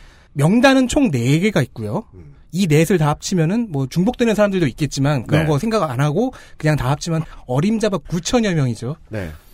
그러면은 분명 내 주변에 있는 사람들도 음. 여기에 한 명쯤은 끼어 있을 것이다라는 기대감을 가졌습니다. 네. 그래서 찾기 시작했습니다. 음. 먼저 UMC 음. 본명 예명 둘 다 나오지 않았습니다. 네. 손아람 네. 나오지 않았습니다. 네. 안승준 네. 나오지 않았습니다. 아, 승준이는 사회에 위협이 되지 않기 때문에 이해할 수 있어요. 집에만 있잖아요. 제리 케이 나오지 않았습니다. 어우, 사회에 큰 위협이 되는 분인데요? 그 외에 그분은? JJK, 허클베리피 같이 저와 친한 래퍼들 다 나오지 않았습니다. 걔는 네. 당연히 안 나오죠. 걔들은 그냥 촌로지, 촌로. 음. 예. 그래서 제가 좋아하는 분들도 좀 찾아봤습니다. 아, 싱어송라이터 오지은 씨. 네. 나오지 않았습니다. 네. 소설가 배명훈 씨. 네. 이영도 씨. 나오지 않았습니다. 네. 아무도 없어요. 그니까, 이 9천 명 중에 덕질인이 원래 그, 그, 명단을 보면 좀 홍가한가 하는 좀 음, 그러니까. 측면이 명단 성애가 있는데요. 근데 이 명단을 찾아봤을 때, 내가 아는 이름을 찾았을 때, 그 기준이 있었을 거 아니에요? 내 주변에서 그나마 유명한 사람들. 아니요, 말고.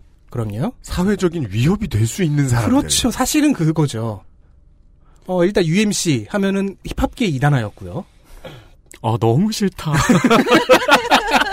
갑자기 UMC가 제 눈빛을 피하기 시작합니다. 그러니까 내 참을성을 보렴. 앞으로 죽을 때까지 무슨 게 이단하란 말은 쓰지 말아요.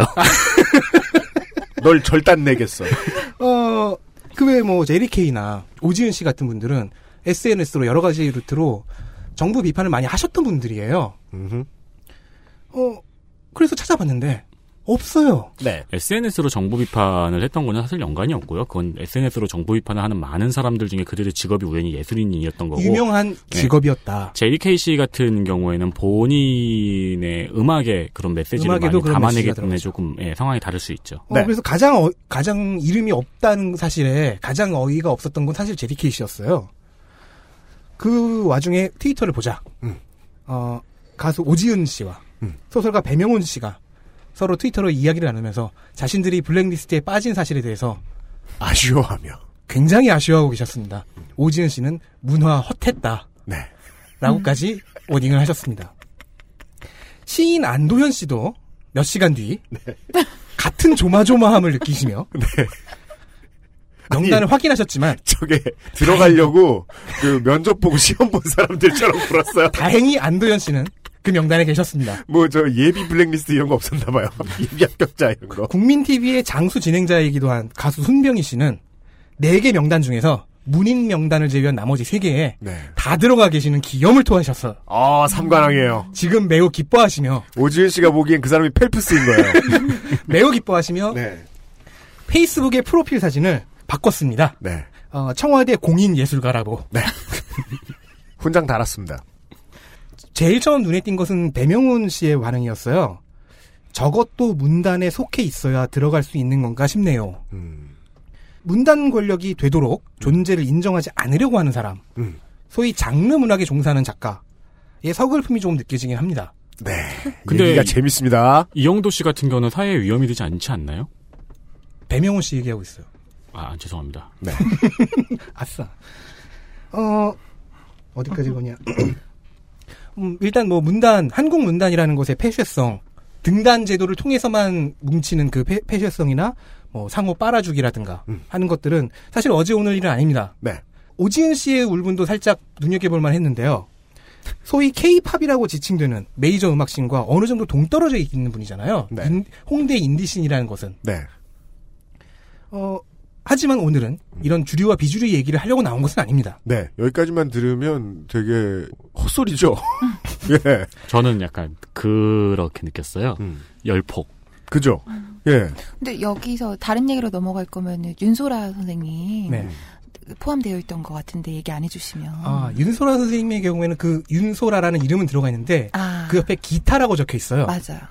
그래서 그분인지 성우인데. 아닌지는 잘 모르겠습니다. 기타 치시는 분일 수도 있겠네요. 보컬이신데. 그건 확인을 해봐야 되겠습니다. 네. 어, 자, 근데 오지은, 배명훈 이 두 이름을 갖고 보면요. 네. 각자의 영역에서 최고급 플레이어로 꼽히는 분들입니다. 음. 오지은 씨는 인디 음악 scene에서 어, 인디 음악 scene은 여신 여신 많아서 홍대가 팡, 팡테온이냐 만신전이냐라는 비아냥을 듣기도 했는데 그 와중에서 홀로 마녀라는 타이틀을 득템하신 그런 분이죠. 그리고 배명훈이라는 이름은 한- 현재 한국 SF 소설에서 가장 굵직한 이름입니다. 뭐 저- 이분들은 뭐 정권에 대한 반대 의사 표현을 수시로 하셨고 그런데 이런 두- 이렇게 유명한 두 분, 이렇게 훌륭한 두 분 외에도 제리 케이도 없다, 손아람도 없네, 라는 놀라움을 계속해서 느끼고 있었던 거죠. 대체 왜 이들은 없는 것이냐? 지난 대선 때 각종 댓글과 SNS에서 활동하면서 정보를 수집하고 여론을 조작하고 했던 국정원 요원들의 그 능력은 다 어디로 갔단 말인가? 첫 번째 궁금증입니다. 국정원이 능력을 발휘해서 만든 리스트가 아닌 것은 아닐까? 왜냐하면 청와대에서 내려갔다고 했으니까요. 네. 그래서 이 명단의 제목을 봤습니다. 제목은 하나하나가 다 이렇- 이렇습니다. 세월호 정부 시행령 피해기 촉구 선언. 세월호 시국 선언. 문재인 후보 지지 선언. 박원순 후보 지지 선언. 답 나왔습니다. 즉 정치적 선언을 하고 그 선언에 이름을 끼워넣은 선언자 명단에 이름을 넣은 사람들이 그대로 블랙리스트로 바뀐 겁니다. 이 블랙리스트는 뭐냐? 국가 지원을 하지 말라라는 블랙리스트였던 거고요. 그렇습니다. 때문에 세계 선언에 모두 참여한 손병희 씨 같은 사람은 명단에 중복해서 들어가게 되는 거예요. 네. 당연히 이런 집단 행동과 거리가 있는 사람들은 빠지게 됩니다. 배명훈, 손아람과 같은 문인들은 사실 문단과의 거리가 좀 있기 때문에 당연히 문인 명단에서 빠져 있던 거고요. 그렇습니다. 이 명단은 국정원이 만들지 않았다. 청와대가 만들었다라는 심증이 강하게 느껴지는데요. 그렇다면 자, 청와대는 이들을 위험인물로 지목했습니다. 지원을 하지 말래요. 어, 집단적 정치 선언을 하는 사람들이 위험하다고 보고 있는 겁니다. 음. 더 정확히는 그 사람들만 눈에 보이는 건 아닐까 하는 질문을 던질 수 있습니다. 이게 너무 멋지다고 느껴졌던 거예요. 덕질인이 무엇을 캐치했는가? 혹시 이들만 눈에 보이는 것은 아니냐? 이 1910년대에 총독부가 사람 보는 거하고 똑같은 눈인 거예요. 어, 독립선언문. 그렇 죠. 독립선언문 아니죠. 그보다 더하죠. 총독부는 그때 이제 3일 뭐 이- 이것저것 독립선언문, 기미독립선언문 등등을 보고 그 주변 인물들까지는 확장을 했어요. 지금 그 하신 이 추측 있잖아요. 아, 그 찾아냈잖아요. 그 명단이 무슨 명단인지. 그거는 저는 그렇게도 생각이 돼요. 그거를 누군가가 찾아냈을 때 가장 긴장한 사람은 청와대에서 일을 대충 한 사람일 수도 있어요. 그럼요. 야, 너 그게 저거였어? 하면서 혼나겠죠. 이건 기말고사 준비하는 마인드로 한 거예요. 음, 네. 고카페인 음료를 몇 캔 들이켜요. 네. 밤까지 오버워치를 해요. 그렇죠. 그러다 새벽 2시가 되면 인터넷을 켭니다. 네. 구글링을 해요. 네. 그 다음에 복붙한 거죠. 음, 맞아요. 인텔리전스가 움직이지 않은 겁니다. 땡 퍼스라는 사이트가 있었죠. 그렇습니다. 어, 천원 주고 산 거야 이걸.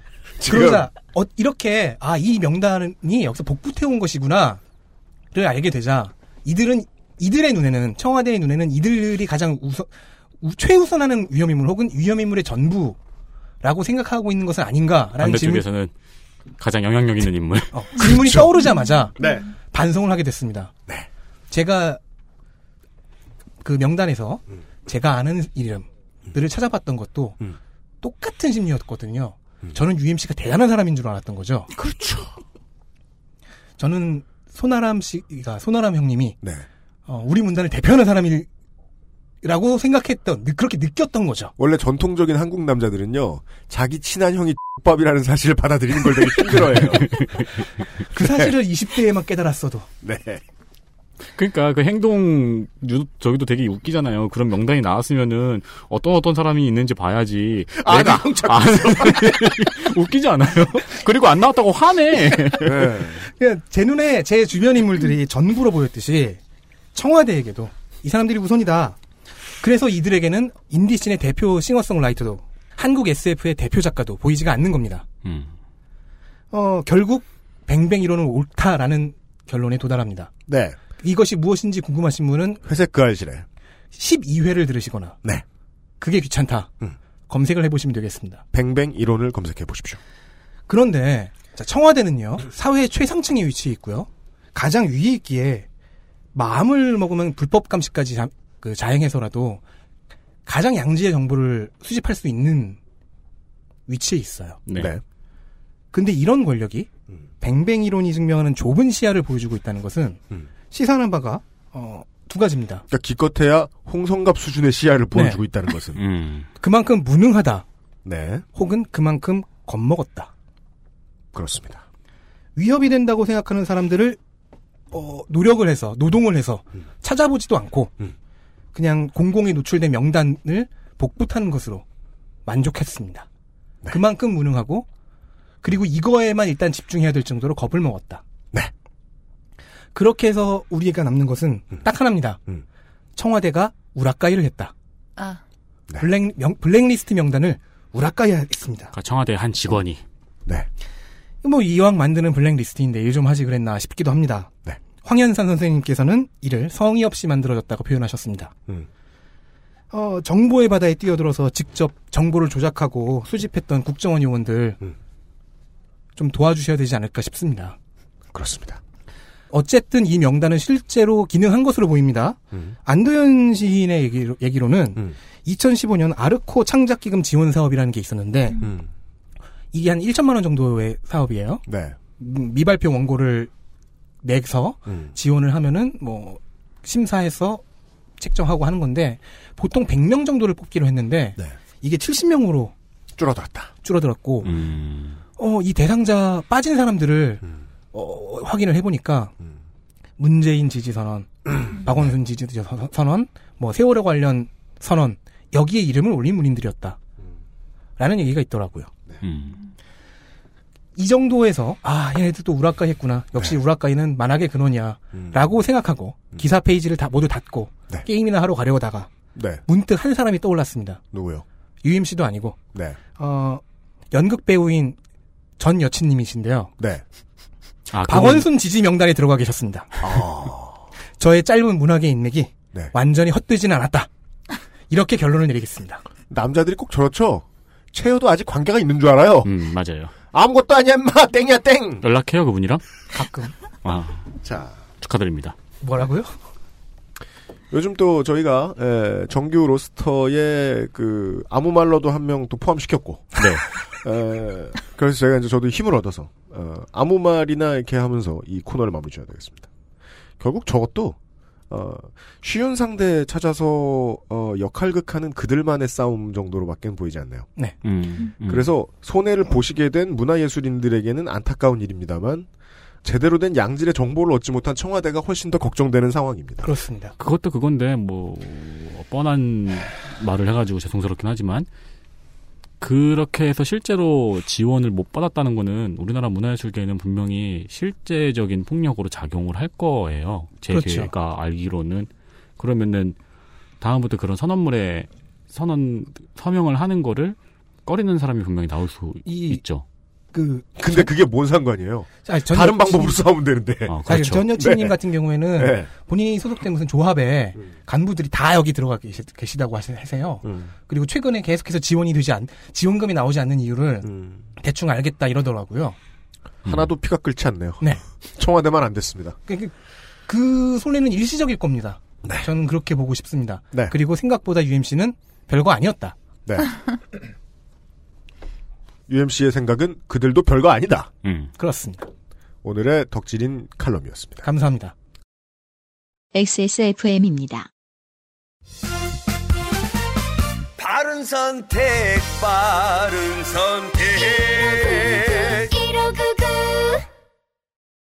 카카오톡으로 지난 수업 내용을 확인하고 반복해서 연습할 수 있습니다. 늘어난 실력을 매일 알려주는 전화 영어. Perfect 25.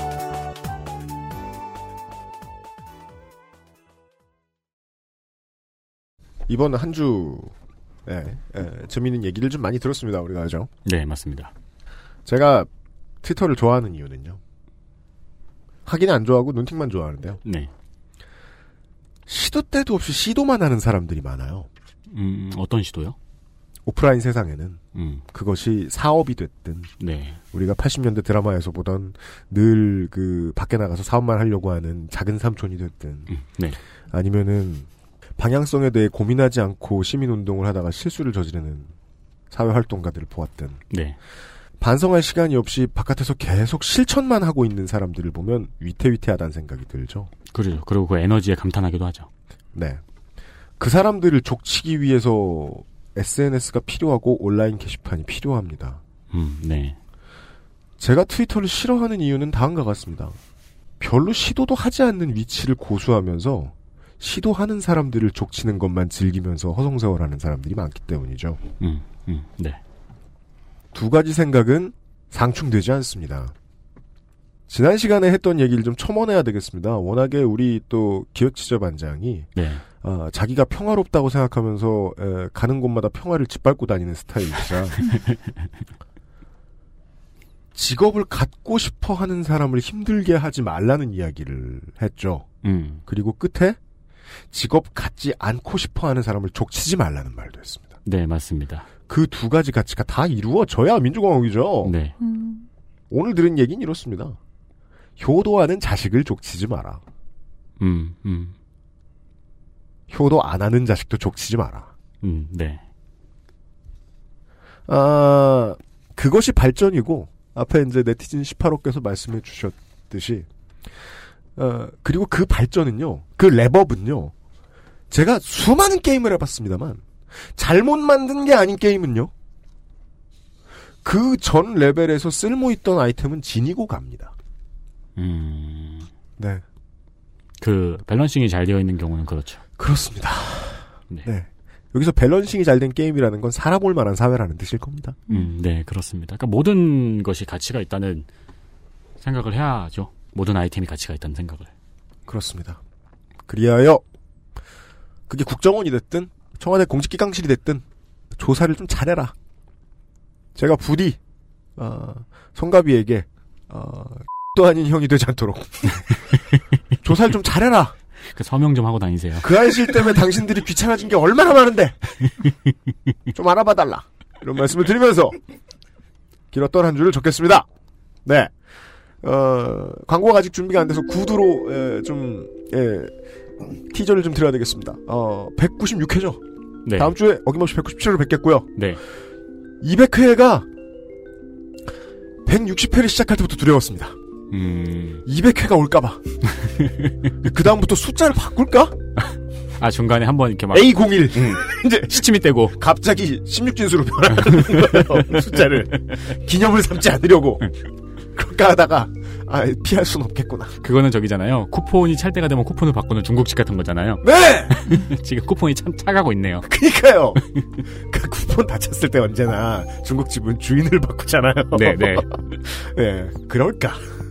아, 고민하다가 어, 200회 때는 여러분을 만나뵐 행사를 좀 준비해야 되겠다 생각하고 있습니다. 음, 네. 어, 물론 뭐 여기 앉아 있는 여섯 명이 앉아 있는데요. 그 중에 두 분은 한국에 안 계실 수도 있는데. 네, 네. 아, 말고 어, 떨거지들 전화 한번 성갑이나 예 아, 만나 뵙도록 하겠습니다. 예 어, 200회 준비하고 있으니까 다음 주쯤에 알려드리도록 할게요. 아 윤세민과 유현쇼 오늘은 음, 식구를 어, 식구로 맞이하러 예, 연차를 쓴 김상조가 빠지고 음, 네. 예 어, 침묵을 오랫동안 오이옥소라 소리에 유면상 PD가 지키고 있었습니다. 다음 주에 찾아뵙도록 하겠습니다. 안녕히 계십시오. 들어주시느라 수고하셨습니다. 네, 안녕히 계십시오. 감사합니다. 감사합니다. 수고하셨습니다. 어제 뭐 나, 세민이랑 내 얘기한 거야? 뭘? 직업을 갖고 싶어하는 사람과 갖고 싶어하지 않는 사람. 아니. XSFM입니다. I D W K